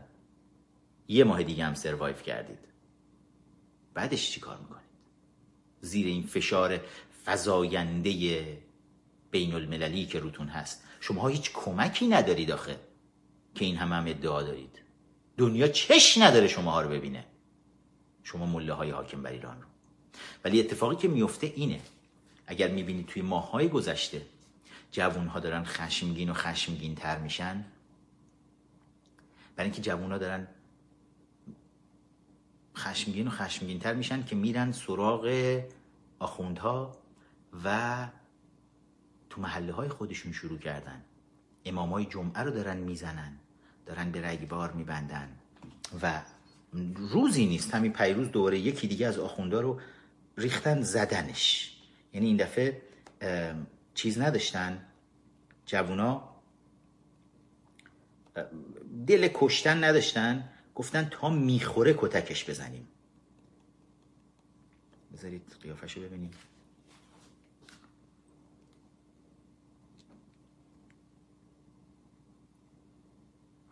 خورده زدنش. و هفته ای نیست که ما این اخبار رو نشنویم. غیر از اون که از بهروز حاجیلو کشتنشون شروع شد یعنی پروژه آخوند کشی رو جوونا را انداختن. و میگم ما نیستیم ما ما نمیگیم. ماها که میگیم عمر هی گفتیم مبارزات بدون خشونت هی همه هم اومدن به ما گفتن شما سوسولین شما انقلابی نیستین ولی این بچه هایی که دارن این کارو می‌کنن دقیقا انقلاب یعنی این. یعنی خود آخونده هم اینو می‌دونن اگه یکم یادشون بیاد چهل سال پیشو وقتی می‌خواستن پادشاهی ایران رو به زانو در بیارن شروع کردن آدم کشتن. رفتن پاسبونای بیچاره رو میکشتن. مشاورین آمریکایی رو میکشتن توی کشور. می‌رفتن آخونده میکشتن. بعد رفتن سراغ دست جمعی مردم توی سینما رکس آبادان. سیدلی حقیر سیدلی خامنه ای دست تکبلی زاده و یه سری آدم عقب افتاده مذهبی. که دار و دسته اون فلاحیان قدارکش مسجد اصفهانی های آبادان بود. خامنه دست اونا بنزین میده بریزید سینما رکس و آتیش بزنید. مردم رو کباب کنید همه رو می‌خوایم بوی انقلاب به همه جا بره. 17 شهریور از پشت بونا با تفنگای کلاشنیکوف بزنید مردم رو به رگبار ببندید بعد بندازیم گردن حکومت. یعنی آدم میکشتن. انقلابیون اون زمان آدم میکشتن. تا همین حسین سلامی که توی خیابون آقا انقلاب شد اصلا تموم شد. تظاهرات های بعد از انقلاب بود. توی خیابون میمد یه مستخدمی رو با چاقو می‌زد بعد زنده زنده میسوزوندش که بعد بیاد بشه فرمانده سپاه پاسداران چل سال بعدش.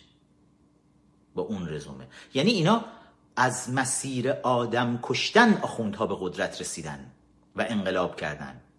حالا شاید نگران امثال ماها نیستن چون ماها رو سسولای سیاسی می‌دونن. ولی جوونایی که توی جامعه تو محله های مختلف دارن الان برنامه ریزی می‌کنن شبا دور همدیگه تو این شبای گرم تابستون میان میشینن سر کوچه ها با همدیگه وای میستن حرف می‌زنن. جوانای با غیرت محله ها که هیچ کدومشون هم دیگه کار ندارن به خاطر بیلیاقتی و دزدی های آخوندا و آقازاده های حکومتی این جوونا دور هم وای میسن حرف می‌زنن. میگن ما که کار نداریم. زندگی که نداریم. آخوندا و مزدوراشون که هر روز دارن به خواهر و مادرمون تو کوچه خیابون شماره میدن. پا بده اینا رو برمیدارن می‌برن ویلا اینور و اونور بهشون تجاوزم می‌کنن. کسی هم نمی‌تونه حرف بزنه. تمام پول نفتمون هم که دارن میدزدن.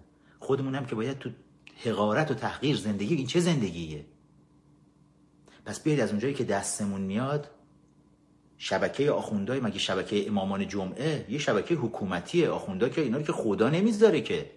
نه مجموعه شبکه بزرگ دولتی هست شبکه امامان جمعه که اینا با حوزه های علمی در ارتباطن مستقیم با بیت خامنه ای کار می‌کنن. اینا همه نمایندگان مستقیم خامنه ای هستن تو محله های مختلف. بچه ها اونجایی که دستشون می‌رسه میگن ما اینجا انتقاممون از این بگیریم لاقل حالا اگر تمام جنتی اگر با یه اسکورت کامل محافظ این ور میره اگر نماینده های مجلسشون با اسکورت این ور میرن اگه دستمون به خدایگان خامنه ای و بچه هاش هیچ وقت نمی‌رسه این نماینده هاشون که دم دستن که تو محله های خودمون دارن زندگی می‌کنن پوفیوزا. تنها کسایی هستن که الان پول دارن درآمد دارن. بذار از همینجا بچه های محله ها جوانای محله ها این حرفا رو دارن می‌زنن. این حرفا داره به گوش ماها می‌رسه و ماها هم داریم میگیم نکنید بچه ها خون خون میاره. ولی ما حریف اینها نیستیم. این نهزتیه که در کشور به راه افتاده. و اگر بخواید بدونید آیا انقلابی تو اون کشور جواب خواهد داد این نهزت نهزت آخوند کشون اگر همین مسیری که الان با همین سرعتی که تختگاز خامنه ای داره میره جلو همین مسیر الان همجوری بره جلو. سرنوشت قطعی این رژیم آخوند کشون خواهد بود. اومدم یه نظرسنجی گذاشتم توی توییتر. توییتر رو هم حتما دوستان بیاید. با اینکه توییتر ما رو هم هی بلاک می‌کنن حمله می‌کنن. ولی اگه ندارید آیدی توییتر بسازید. بیاید همراه بشید اونجا. توی توییتر یه نظرسنجی گذاشتم. سوال کردم. از مردم. گفتم که به ما بگید آیا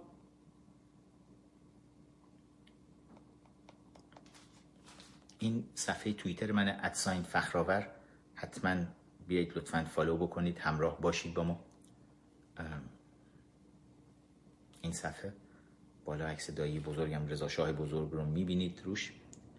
و بیایید یکم پایین تر توی نظرسنجی. نظرسنجی هنوز هم برقراره. یک روز و هشت ساعت دیگه هنوز این نظرسنجی برقرار هست. از چهار پنج روز پیش گذاشتمش. توش اینجوری نوشتم. نوشتم ما با خشونت موافق نیستیم. اما جوانان خشمگین که زیر نعلین آخوندهای حاکم بر ایران هیچ چشمانداز امیدوار کننده ای به آینده نمی بینند منتظر موافقت ما نخواهند بود. در ماههای گذشته دهها مورد حمله به آخوندها در سراسر کشور دیده شده است. نظر شما درباره این موج حذف آخوند چیست؟ این نظر سنجی. سه تا گزینه گذاشتم. گزینه ها یکی هست آخوند کشی فاز پایانی انقلاب. دومی هست آخوند کشی موج, موج گذراست. سومی هست ما سگ درگاه سیدلی هستیم. این گزینه های انحرافی سوم رو من همیشه برای این می‌ذارم چون این بسیجی معمولا میان مزاحمت ایجاد می‌کنن. نظرسنجی که ما می‌ذاریم برای اینکه نتایج نظرسنجی رو عوض بکنن هی میان میرن مثلا یه چیزایی رو رأی میدن که خلاف اون چیزی که باشه در بیاد. بعد ولی این گزینه انحرافی مثلا می‌بینم مثلا فکر کنید یه بسیجی میاد می‌بینه می‌خواد نظرسنجی ما رو مثلا عوض کنه نظر نتیجهش رو که ما اون بازخورد اجتماعی رو که می‌خوایم بگیریم نگیریم ازش. بعد هی نگاه می‌کنه عین این طول سگایی که مثلا جلوشون یه دونه استخون می‌گیری این استخون جلوشون این گزینه است که ما سگ درگاه سیدلی هستیم. بعد هی اینجوری بسیجی نگاه می‌کنه هی می‌خواد بره بالایی رای بده. هی اینجوری نگاه می‌کنه آخه مگه میشه از استخون ولایت من بگذرم؟ مگه میشه؟ آخرش میره استخونه رو می‌گیره همین می‌زنه. که ما اینجوری نگاه می‌کنیم می‌بینیم 6 درصد از 1556 نفر رأی دادن. 6 درصدش میشه چند نفر؟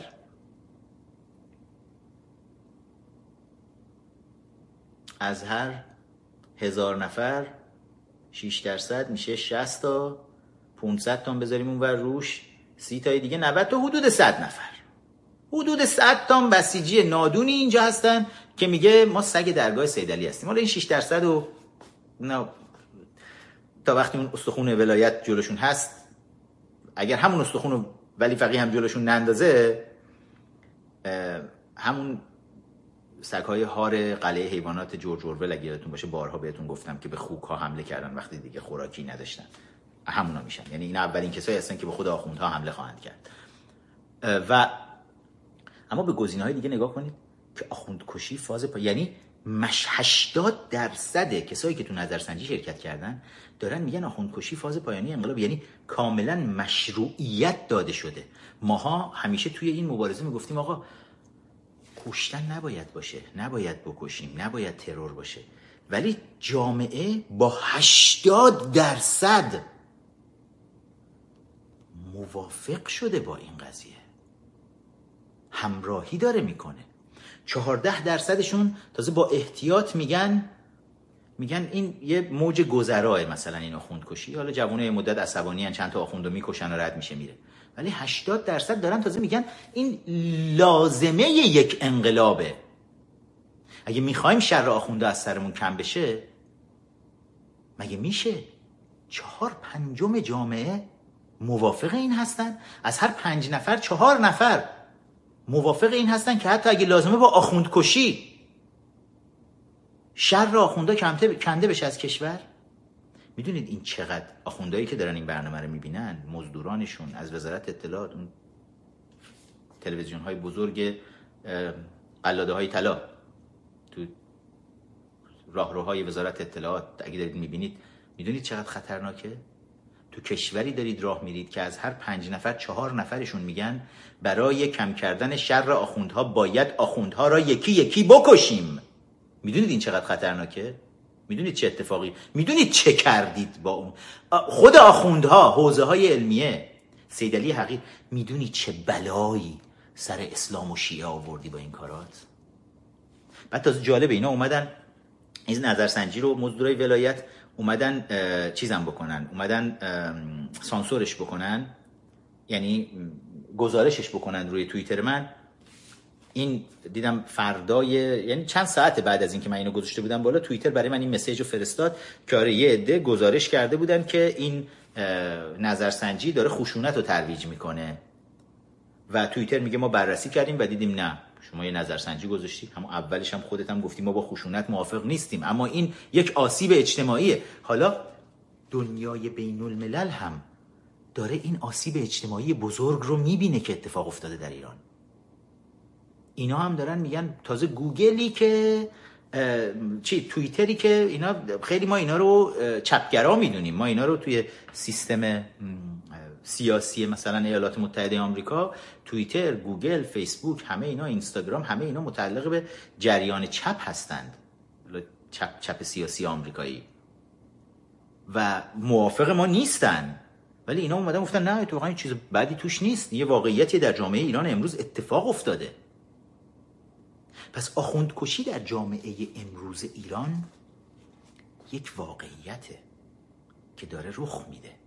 جوون که سر کوچه ها وای میستن اون چیزی که الان ملکه ذهنشون شده اینه که ما از بیرون کشور الان داریم می‌بینیم. حالا من 13 14 سال بیرون کشورم. درسته من قبل از اون من هم یکی از همین جوانهایی بودم که سر کوچه ها توی دانشگاه ها توی زندان ها توی راهروهای دادگاه انقلاب با دوستامون که صحبت می‌کردیم زیر نور چراغ وقتی نشسته بودیم برای کنکور درس میخوندیم. شبا میومدیم برای اینکه خوابمون نگیره دست جمعی بچه ها با همدیگه توی چمنا بچههایی که اون زمان بودن یادشون هست. توی چمنای این بلوارا میشستیم زیر نور این چراغ محتابی های بزرگ خیابون. بچه ها با همدیگه پتو میذاشتیم میشستیم تست کنکور می‌زدیم.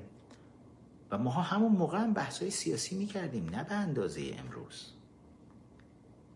چون اون موقع یه چیزی داشتیم بخوریم. خانواده همون داشتن کار می‌کردن حقوق بود همه چیز زندگی برقرار بود. الان همه چیز جامعه از هم پاشیده. اون موقع هنوز ارزش های اخلاقی جامعه برقرار بود. ارزش های اخلاقی که از دوره قبل از این انقلاب مارکسیستی اسلامیستی اومده بود وسط. برقرار همه چیز از هم پاشید. الان. و حالا این جوانایی که دور هم دیگه نشستن توی کوچه ها همشون بیکارن همشون جیب هاشون خالیه. همشون دارن می‌بینن که آخوندها توی محل هر روز با گلاب میپاشن به سر و ریششون و میان با لباس هایی که میدین انگلنده ساخت انگلستانه و پس زمینه های ذهنی و سیاسی که میدین راشاه ساخت روسیه است. این آخوندها هر روز دارن از کنار این بچه ها رد میشن با شکم های گنده خودشون یک سلامی هم می‌کنن و یک آروغی هم می‌زنن که بوی مرغ بریانی که همین الان کوفت کردن می‌زنه بیرون و این جوون ها همینجوری نگاهشون می‌کنن. و بعد پیش خودشون میگن با همدیگه میگن سر کوچه ها آخوند جز اینکه انگل جامعه باشه دقیقا چیه تو این جامعه؟ کار آخوند کار ویژه آخوند تو جامعه چیه؟ جز اینکه دارن خون مردم رو تو شیشه می‌کنن مثل زالو دارن خون میمکن تمام اگر قراره از پول نفت جایی بره سرمایه گذاری بشه میره تو حوزه علمیه که دوره آخوند بیشتر تولید بشه. و آخوند بیشتر تولید میشه میره توی مدارس. میرن تو مدارس دخترونه. آقا میگن پسرا حق ندارن با دخترها با هم یک جا باشن. بعد آخوندا آخوندای جوون رو میفرستن تو مدارس دخترونه. دست جمعی دختران نشستن. اینا باشون شوخی های سکسی هم می‌کنن. چرا نباید جوونا باشن پسرا مثلا باشن کنار دخترا؟ برای اینکه اگر پسرا باشن بعد اگه آخونده بخواد از این غلطا بکنه همون پسرایی که توی دبیرستان ها قرار کنار دخترها با همدیگه بشینن از تو همون دبیرستان ها همدیگه رو می‌شناسن از همون دبیرستان ها دختر و پسر با هم آشنا میشن خیلی از ازدواج ها همونجا اصلا صورت می‌گیره. وقتی که آخوندی میاد وای میسته شروع می‌کنه با دخترها شوخی کردن اگه پسر اونجا باشه پوست اون آخونده رو می‌کنه. میگه هی این عشق منه چیکار داری می‌کنی؟ ولی همه اینا دخترها بیان دست جمعی باشید. ما اون آخونده که جوون رو می‌خوایم بفرستیم اینجا. ببینید تعداد فیلم ها رو نگاه کنید ببینید چند تا از این فیلم ها وجود داره. که نشستن دارن شوخی های سکسی می‌کنن توی دبیرستان با دخترها و اسمش هم می‌ذارن ما تعلیم های مذهبی داریم میدیم. آخوند آخوند اخلاقیات. واقعا ما خیلی خوب می‌دونیم آخونده چقدر با اخلاقیات آشنا هستن. خیلی خوب شنیدیم تو حوزه علمیه چه اتفاقاتی میفته خیلی خوب می‌دونیم همه. این دیگه همه جامعه می‌دونن. خب جوونا همه اینا رو نگاه می‌کنن. بعد میگن مشکل ما تو جامعه تفکر آخوندیه. مشکل ما اینه اگر نمی‌ذارن خانومای ما برن توی مثلا ورزشگاه ها برای اینکه همین الان آقا فدراسیون فوتبال همین الان اصلا هم مسابقات اگه نگاه بکنید تمام مسابقات لیگ های کشور والیبال بسکتبال فوتبال همش داره با تاخیر شروع میشه. شروع نشده. چرا؟ برای اینکه فدراسیون های جهانی همه با هم وادار کردن رژیم رو. حالا رژیم پول نفتم نداره. دیگه قلچماق بازی در بیاره. تا حالا پول نفت داشت.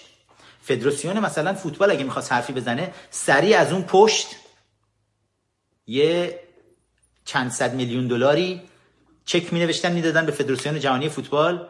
گفتن بگیر دم نزن. بعد فدراسیون فوتبال هم می‌گفت باشه دیگه دم نمی‌زنیم. ولی الان دیگه چون پول نفت ندارن کسی هم حرفشون رو نمی‌خره.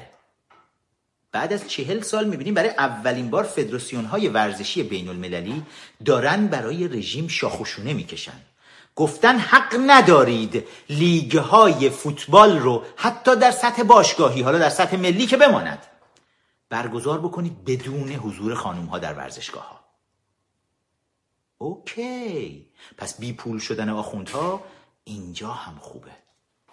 بعد حالا جوونای سر کوچه ها چی میگن؟ میگن اه از فدراسیون مثلا فوتبال میگه باشه بیان خانوما بیان توی ورزشگاه ها بعد میرن یه عده مزدور ولایت میرن پیش فلان آخوند کپک زده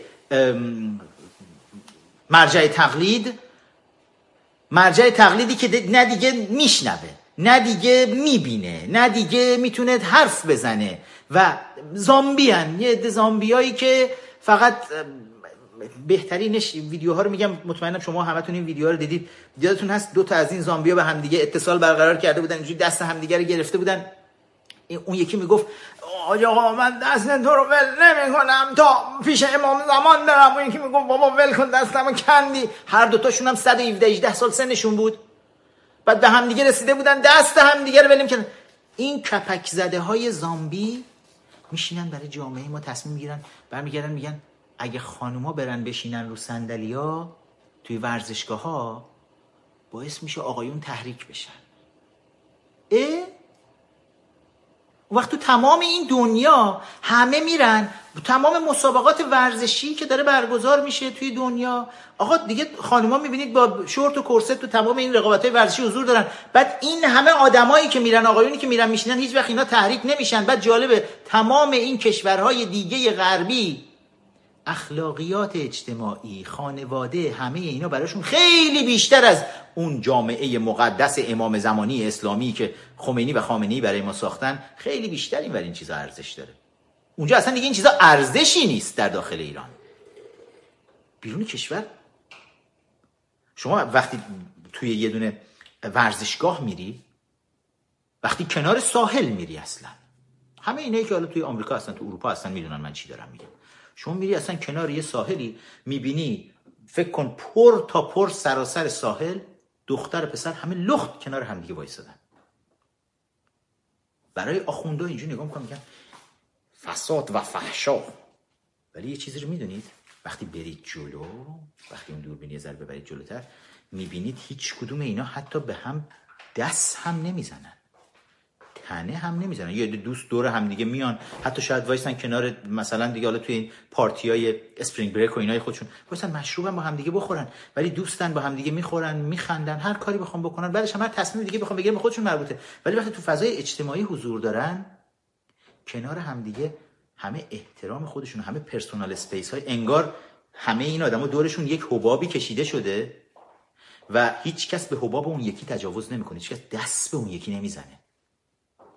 حالا شما تصور بکنید الان توی جامعه ایرانی که برای ما ساختن یه دست پسر و دختر رو توی اتوبوس کنار همدیگه بذارید. چی میشه فکر می‌کنید یه سری چیزای مگویی هست که توی جامعه اسرار مگویی که اتفاق میفته مگه می‌تونن اون خانوما راحت وایسن؟ همه جوره دستمالی میشن. چون اخلاقیات وجود نداره. چون رژیم اخلاقیات رو کشت. چون personal space وجود نداره. چون پلیس به خودش اجازه میده بیاد تو خیابون دختر مردم خرکش بکنه. دستگیرشون مثلا بکنه بگیره دستمالیشون بکنه که من دارم دستگیرش می‌کنم مثلا. پلیس به خودش اجازه میده این غلطا رو بکنه. مامورین امنیتی اجازه میدن هر غلطی بکنه مامورین امنیتی به خودشون اجازه میدن وارد اتاق خواب مردم بشن. و حضور داشته باشن اصلا اونجاها. مگه کسی می‌تونه تو جوامع آزاد و دموکراتیک از این غلط ها بکنه؟ اون personal space رو چی تعریف می‌کنن توی به فارسی؟ میشه میشه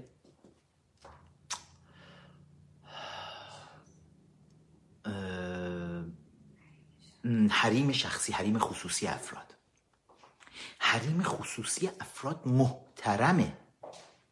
و این حریم خصوصی هیچ وقت بهش تجاوز تجاوز مفهوم این نیست که کسی بره مثلا رپ کنه تجاوز کنه. نه. تجاوز یعنی که شما همینقدر مثلا توی اتوبوس وایسادی تو خیابون داری راه میری کنار ساحلی اصلا توی سینمایی اصلا هر جایی هست یک جمعی اصلا دستت بهش بخوره تنت به تنش بخوره. حالا چه مرد به مرد چه زن بزن نداریم. نیست. جرمه. اینا جرمه تعریف شده اینجا. و مردم همه دارن احترام می‌ذارن به هم دیگه این شکلی. ولی این چیزا دیگه اونور نیست. همه اینا رو مثلا آخونده اومدن گفتن ما یک جامعه مقدس می‌سازیم. دختر پسرها رو وحشی کردن. از هم جداشون کردن وحشیشون کردن. هزاران آسیب اجتماعی وارد کردن به جامعه. هجاب رو تحمیل کردن به خانوما. جوری شد که خانوما دیگه یعنی یه جورایی جامعهمون رو بیمار کردن. فقط یک صورت موند که بتونن نشون بدن که این صورت رو هی بشینن انواع اقسام جراحی ها رو روش انجام بدن. اگه جامعه سالم باشه که خب شما توی همین حالا امریکای خودمون مثال بزنم. میری توی یک دبیرستان میری توی یک مدرسه راهنمایی پدر و مادرها بچه هاشون رو میارن دختر و پسرا می‌بینی همه بچه ها هر کدوم میره توی یه تیم ورزشی توی یه تیم هنری و این فعالیت های فوق برنامه بچه ها با این چیزها پر میشه. هیچ وقتم مشکلی پیش نمیاد. های همیشه استثناءهایی هست آدم های بیمار هستن که باشون جامعه هم برخورد می‌کنه قانون هم باشون برخورد می‌کنه. ما سکس ها رو هم داریم اینجا. ولی خیلی تعدادشون کمه. اصلا یک چیز بسیار زشت اجتماعیه. پدر و مادرها با بچه هاشون میرن توی دبیرستان ها پسر و دختر سر کلاس درس با هم میشینن با هم کار انجام میدن با هم درس می‌خونن با هم پروژه های مختلف رو انجام میدن با هم ورزش می‌کنن با هم کار تیمی انجام میدن. وحشی نمیشن همدیگه رو می‌شناسن. بعد توی کلاس این پسر از اون دختر خوشش میاد در نهایت هم حالا میرن دیت می‌کنن شد نشد یکی دیگه. و ولی حالا برید تو فضای ایران. همه رو از هم جدا می‌کنن. اینا کوچکترین شناختی به همدیگه ندارن. و انسان حریس مامونه هی حریستر میشن که چه خبره؟ و ببینید چه بلایی به سر اخلاقیات تو جامعه میاد بعدش. یک نگاهی بکنید.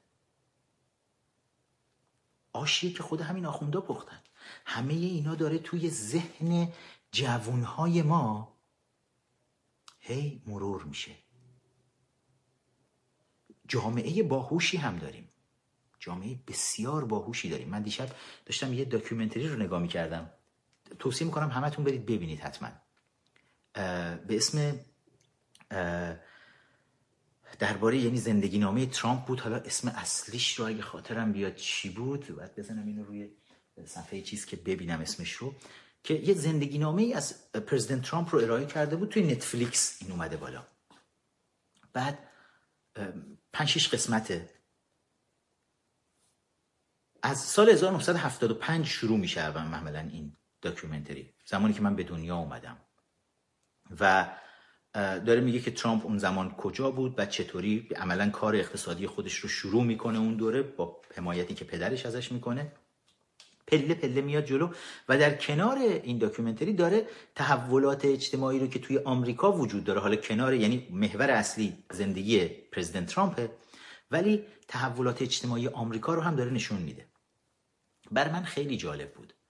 تیکه تیکه چیزایی که داشت می‌گفت documentary داشتم می‌دیدم خب من تو ایران زندگی کرده بودم. تو ایران بعد از همین انقلاب مارکسیستی اسلامیستی هم بود.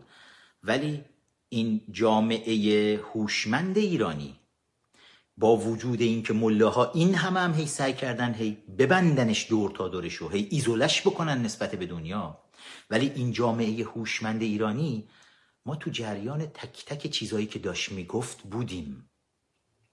دونه دونه اتفاقا سخنرانی پرزیدنت ریگان رو داشت نشون می‌داد که ریگان اومد و گفت دنیای آینده متعلق به دو جوانیه که توی گاراژ پارکینگ خونه خودشون نشستن و یک کمپانی جدیدی رو پایگذاری کردن. بیل گیتس رو داره میگه. ما اون موقع نوجوان بودیم. کودک بودیم به نوعی. این چیزا تداعی می‌کرد برای من. اه آره آره ما این چیزها رو اون موقع داشتیم میشنیدیم. اتفاقاتی که رئیس جمهور آمریکا اینجا داشت که اتفاقاتی جامعه آمریکایی داشت رخ می‌داد.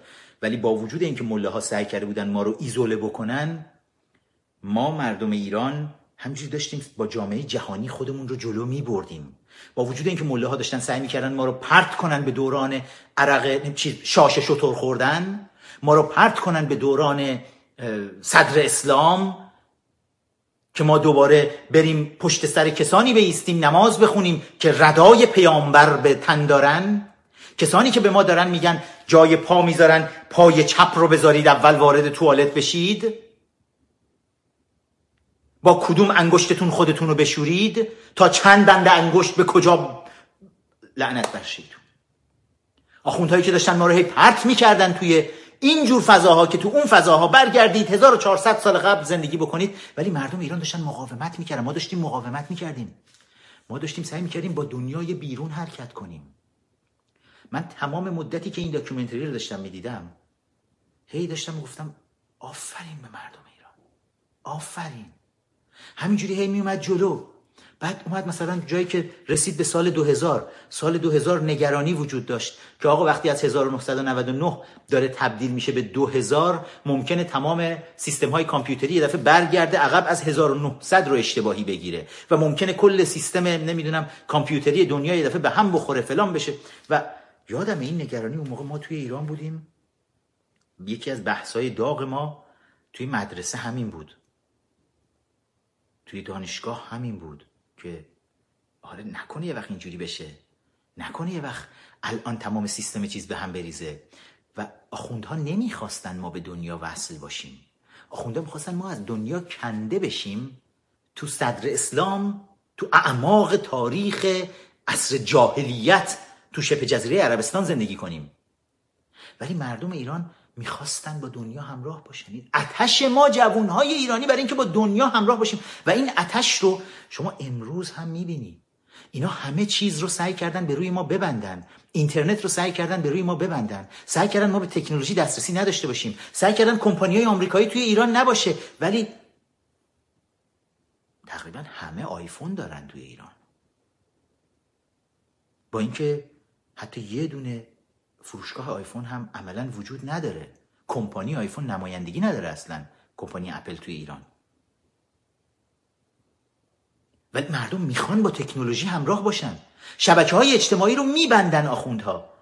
ولی همین الان ببینید ساعت چند نیمه شبه. بذارید نگاه کنیم. الان توی ایران ساعت دوی نیمه شبه. هزاران نفر نشستن. داریم از طریق همین شبکه های اجتماعی که آخوندها بستنش داریم با هم صحبت می‌کنیم. این مقاومتیه که جامعه هوشمند ایرانی در برابر خرافات و عقب ماندگی های اجتماعی، سیاسی، فرهنگی و اقتصادی که آخوندها به ما حاکم کردن داره این مقاومت رو جامعه ایرانی انجام میده و این یک مقاومت بسیار ارزشمندیه.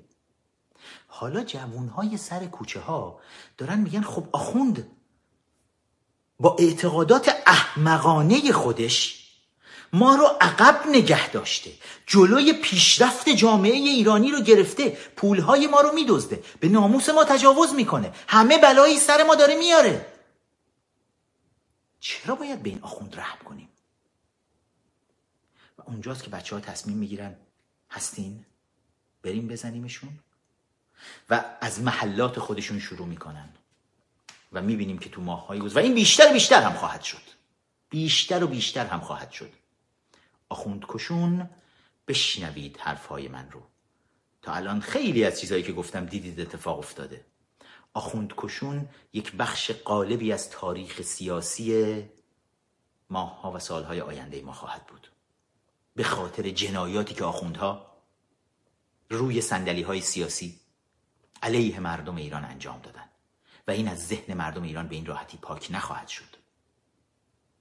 و هرچی بیشتر این جوانها رو بیشتر و بیشتر خشمگین بکنید بدونید که بدتر و بدتر باهاتون برخورد خواهند کرد و سرنوشت خونینتری در انتظارتون خواهد بود. هر انقلابی پرداخت هزینه احتیاج داره. Freedom is not free. مردم ما هم امروز این رو فهمیدن. جوانهای ما هم فهمیدن. و مطمئن باشید که حاضر هستند هزینه انقلاب رو پرداخت بکنن.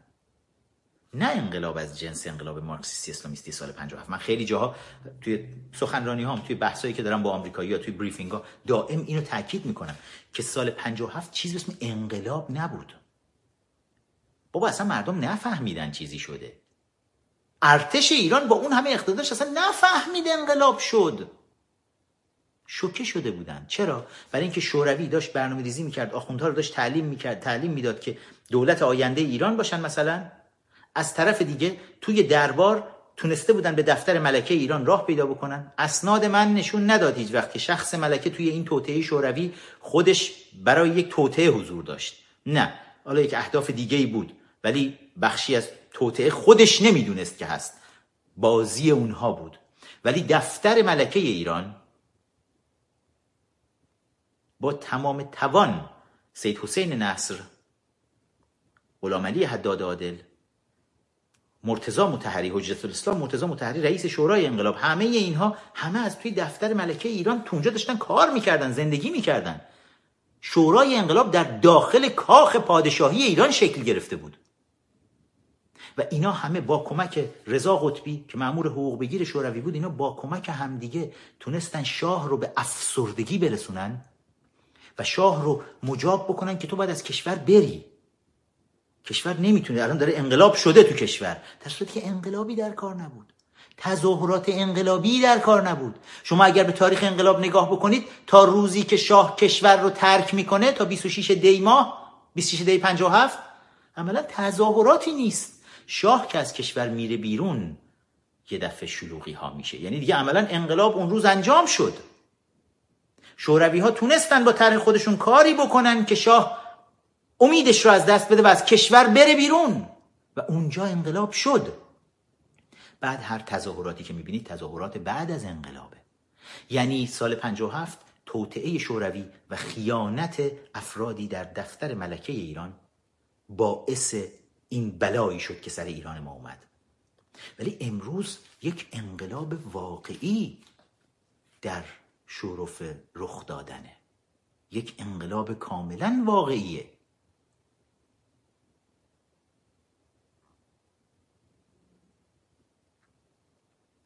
اگر اون زمان از 26 دی تا 22 بهمن کمتر از یک ماه انقلاب تموم شد همه چیز برای اینکه مردم ما خیلی صبورن. ولی یه دفعه وقتی ببینن فضا داره باز میشه یه دفعه سورپرایز می‌کنن دنیا رو. چهل سال حکومت آخونده ها رو و میشه گفت 1400 سال حدوداً خیانت اینها رو به تاریخ و فرهنگ ایرانی تحمل کردن. ولی امروز دیگه جونشون به لبشون رسیده. ما آخوند کشون رو در ایران نداشتیم. امروز بعد از تمام این چهارده قرن امروزه که آخوند کشون کلید می‌خوره تو کشور ما. با خریت و شاید, شاید بتونم بگم بزرگترین خدمتی که آخوندها کردن توی این چهل سال بزرگترین خدمتشون همین بود که دست کثیف خودشون رو برای مردم رو کردن که ایران ما به مرحله رنسانس برسه. ایران ما حالا از قرون وسطای خودش بخواد عبور بکنه. رسیدیم به اینجا. ما الان درست تو همین مرحله هستیم. و دیگه دست ما هم نیست. آیا رژیم می‌تونه با دنیا کنار بیاد؟ آیا می‌تونه مذاکره بکنه؟ هر از گاهی می‌بینیم بی بی سی فارسی داره ماله هایی رو براشون می‌کشه. بی بی سی فارسی که دیگه مسعود بهنود بیشرمی رو درش به نهایت میرسونه و وقتی جواد ظریف رو میان و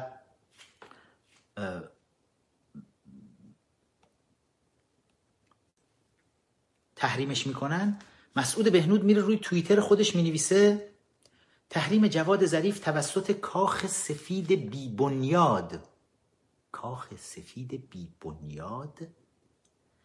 و هواداران مبتدی و کم مغزش. حتما ماها رو میگه مسعود بهنود پرمغز. جای تبریک دارد که تحریم جواد ظریف توسط اینها جای تبریک دارد.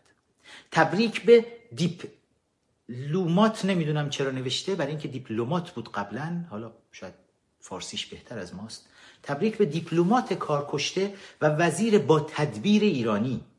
حالا وی به راحتی هم‌عنان با امثال حسین علا و فروغی و عبدالله انتظام می شود ببینم. مسعود بهنود که جواد ظریف وزیر خارجه رژیم جمهوری اسلامی رو دیپلمات کار کشته و وزیر با تدبیر ایرانی می‌دونه که هم‌عنان با حسین علا و فروغی و عبدالله انتظام می‌شود. این مسعود بهنود الان دقیقا بی بی سی فارسی الان دقیقا با خودش چند چنده؟ بی بی سی فارسی آیا مثلا کانال 17 جمهوری اسلامیه کانال 1 2 3 4 5 6 تا 15 16 هم دارن که هیچ کدوم کانالشون بیننده نداره. الان دقیقا بی بی سی فارسی که مسعود بهنود همه کارشه کانال چند رژیمه که اینجوری موضع گیری می‌کنه؟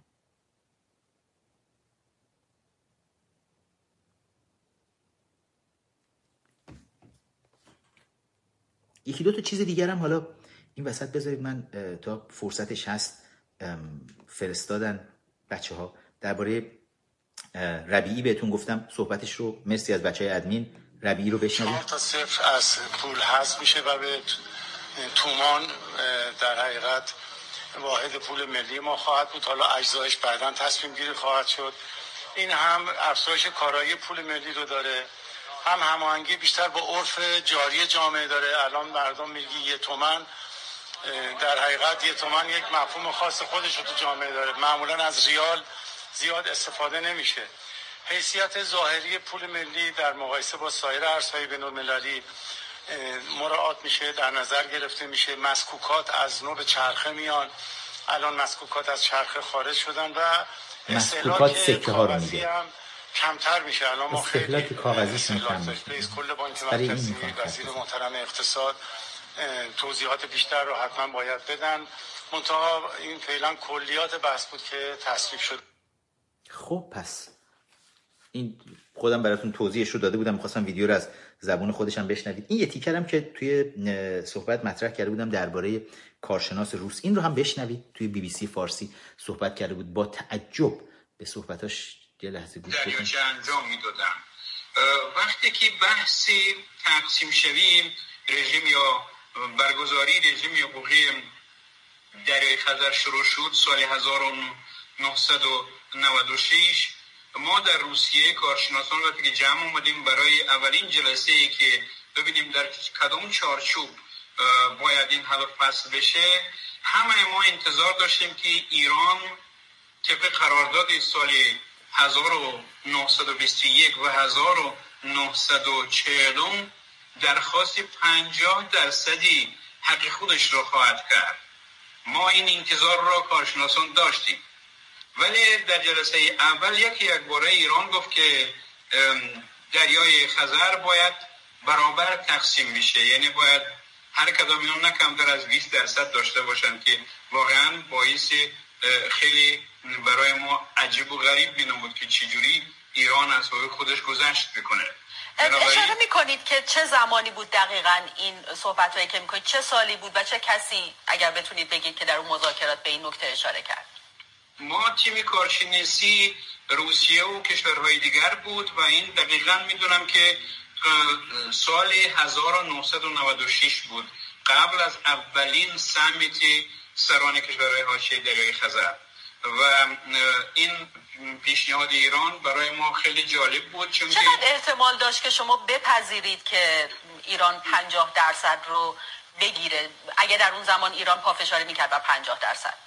ببینید ما از لحاظ روانی آماده بودیم چون که دو قراردادی که مدیریت و فعالیت را در این دریا مشخص می‌کرد و طبق آن جمهوری اسلامی ایران و اتحاد شوروی فعالیت خودش در آنجا انجام می‌داد. این دریاچه پنجاه و در پنجاه تقسیم می‌شد.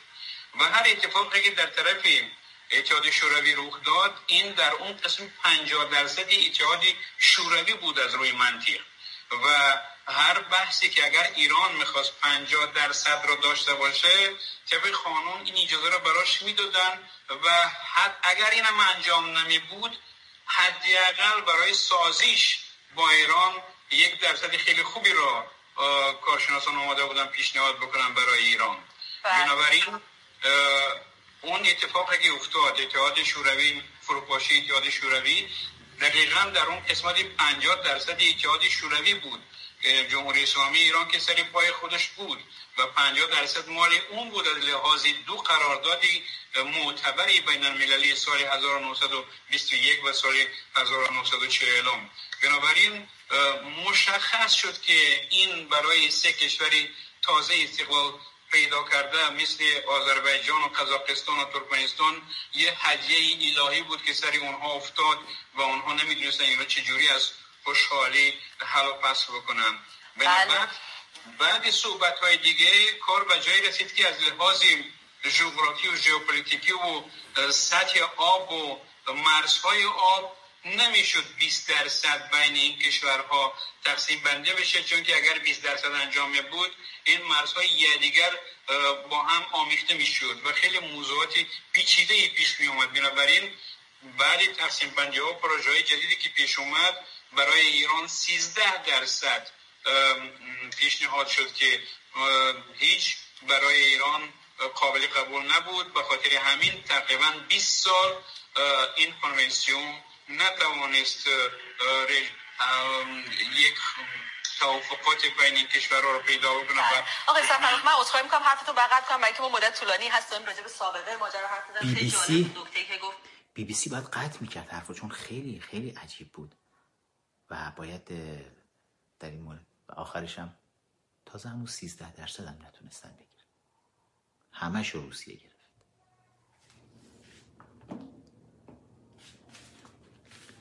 فرصت زیاد نداریم.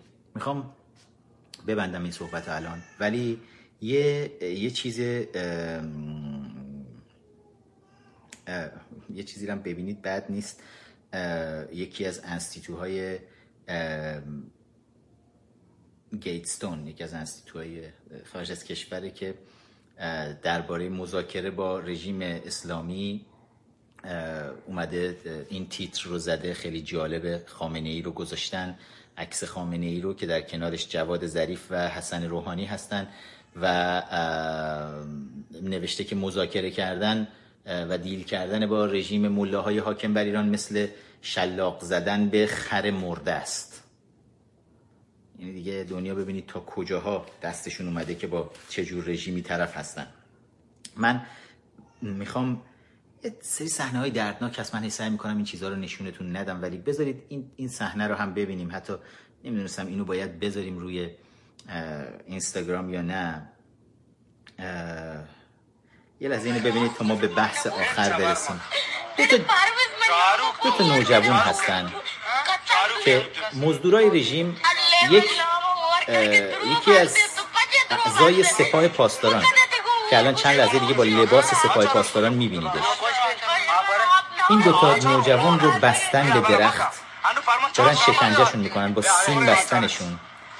و ببینین باشون چی کار می‌کنن. برای اینکه میگن یه دونه آچار دزدیدیم. به اتهام دزدیدن یک دونه آچار. ببینید با این دوتا نوجوان چی کار دارن می‌کنن. مزدورای لباس شخصی رژیم و کسی که با لباس سپاه پاسداران آمده نگاه کنید.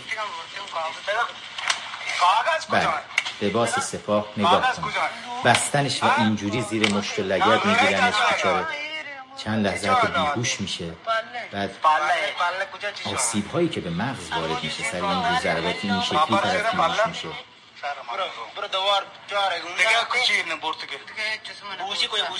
فقط میگن میگن آچار کجاست یه دونه آچار میگن این بچه ها دوزیدن یا میگن ما نمی‌دونیم چیه ما نمی‌دونیم کجاست و ببینید مزدوران رژیم باشون چیکار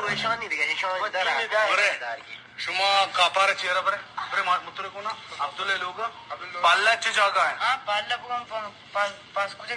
دو تا بچه آقازاده های رژیم ساشا صبحانی مجتبا خامنه ای ببینید چجوری میلیارد میلیارد پول مردم ایران رو میدوزن و دو تا نوجوان رو و خاخندها و مزدوران کثیفشون برای به اتهام دزدیدن یه دونه آچار حالا با شلاق میزننشون با چوب میزننشون چرا بچه دیگه نایی حتی فریاد زدن هم ندارن به صورتشون با شلاق می‌زنن ما توش همه آتیا واج واج ادراک بالا فرسته پیشنه تو تری ما راست تو ما روزی ما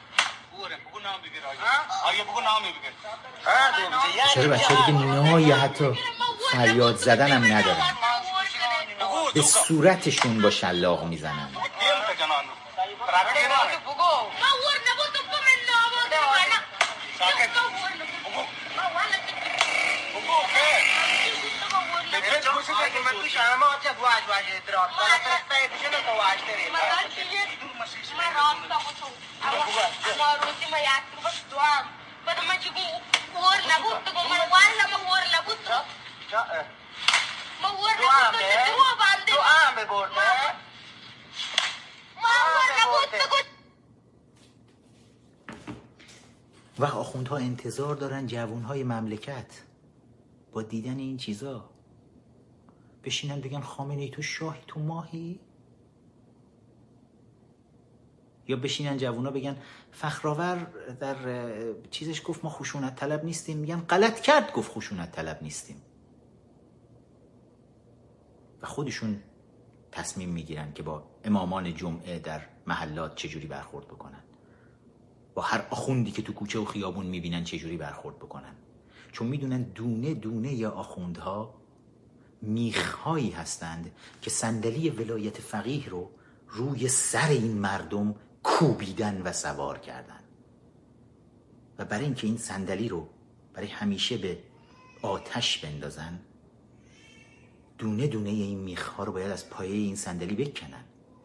و این تصمیم جوان هاست تصمیم ما نیست و حرف ما هم نیست. بذارید من یه نکته هم درباره بگم و دیگه تمومش کنیم بحث رو. درباره انتخابات امریکا.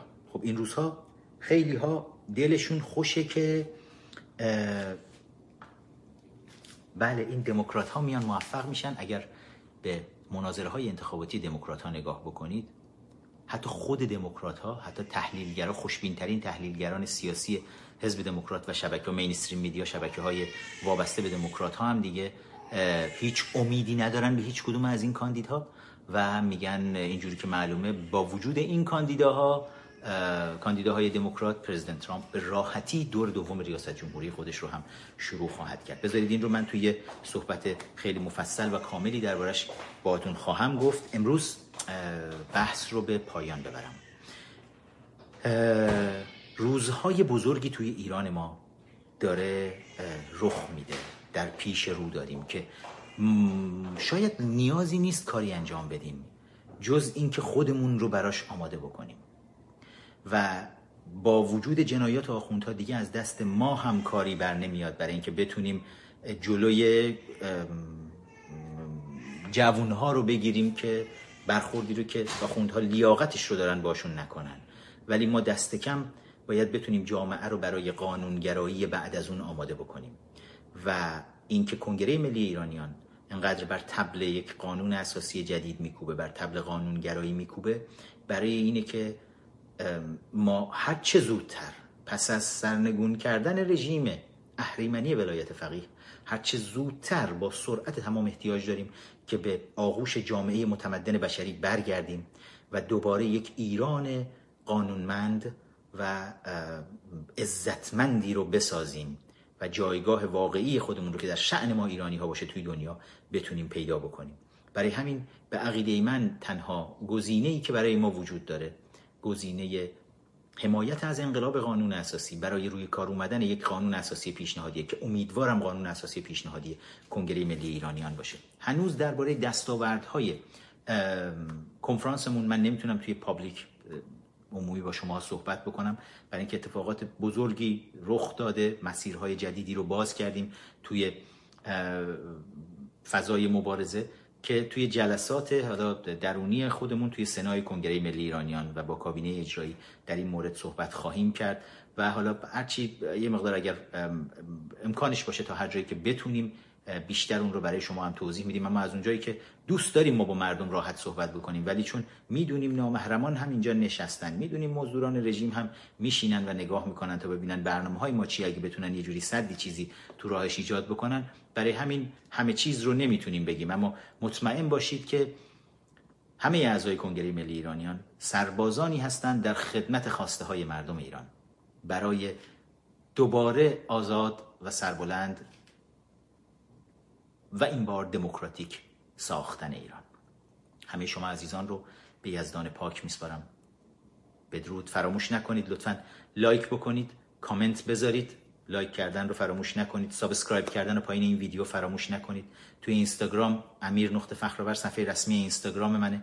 لطفا اونجا بیاید follow بکنید در توییتر at sign فخرآور صفحه رسمی توییتر منه. اونجا هم بیاید لطفا follow بکنید. در اینستاگرام صفحه رسمی کنگره ملی ایرانیان ایرانیان نقطه کنگرس هست. اونجا هم حتما با ما همراه باشید و ایرانیان کنگرس صفحه رسمی ما در توییتر هست. مرسی عزیزان. همه شما رو به یزدان پاک میسپارم. پاینده ایران.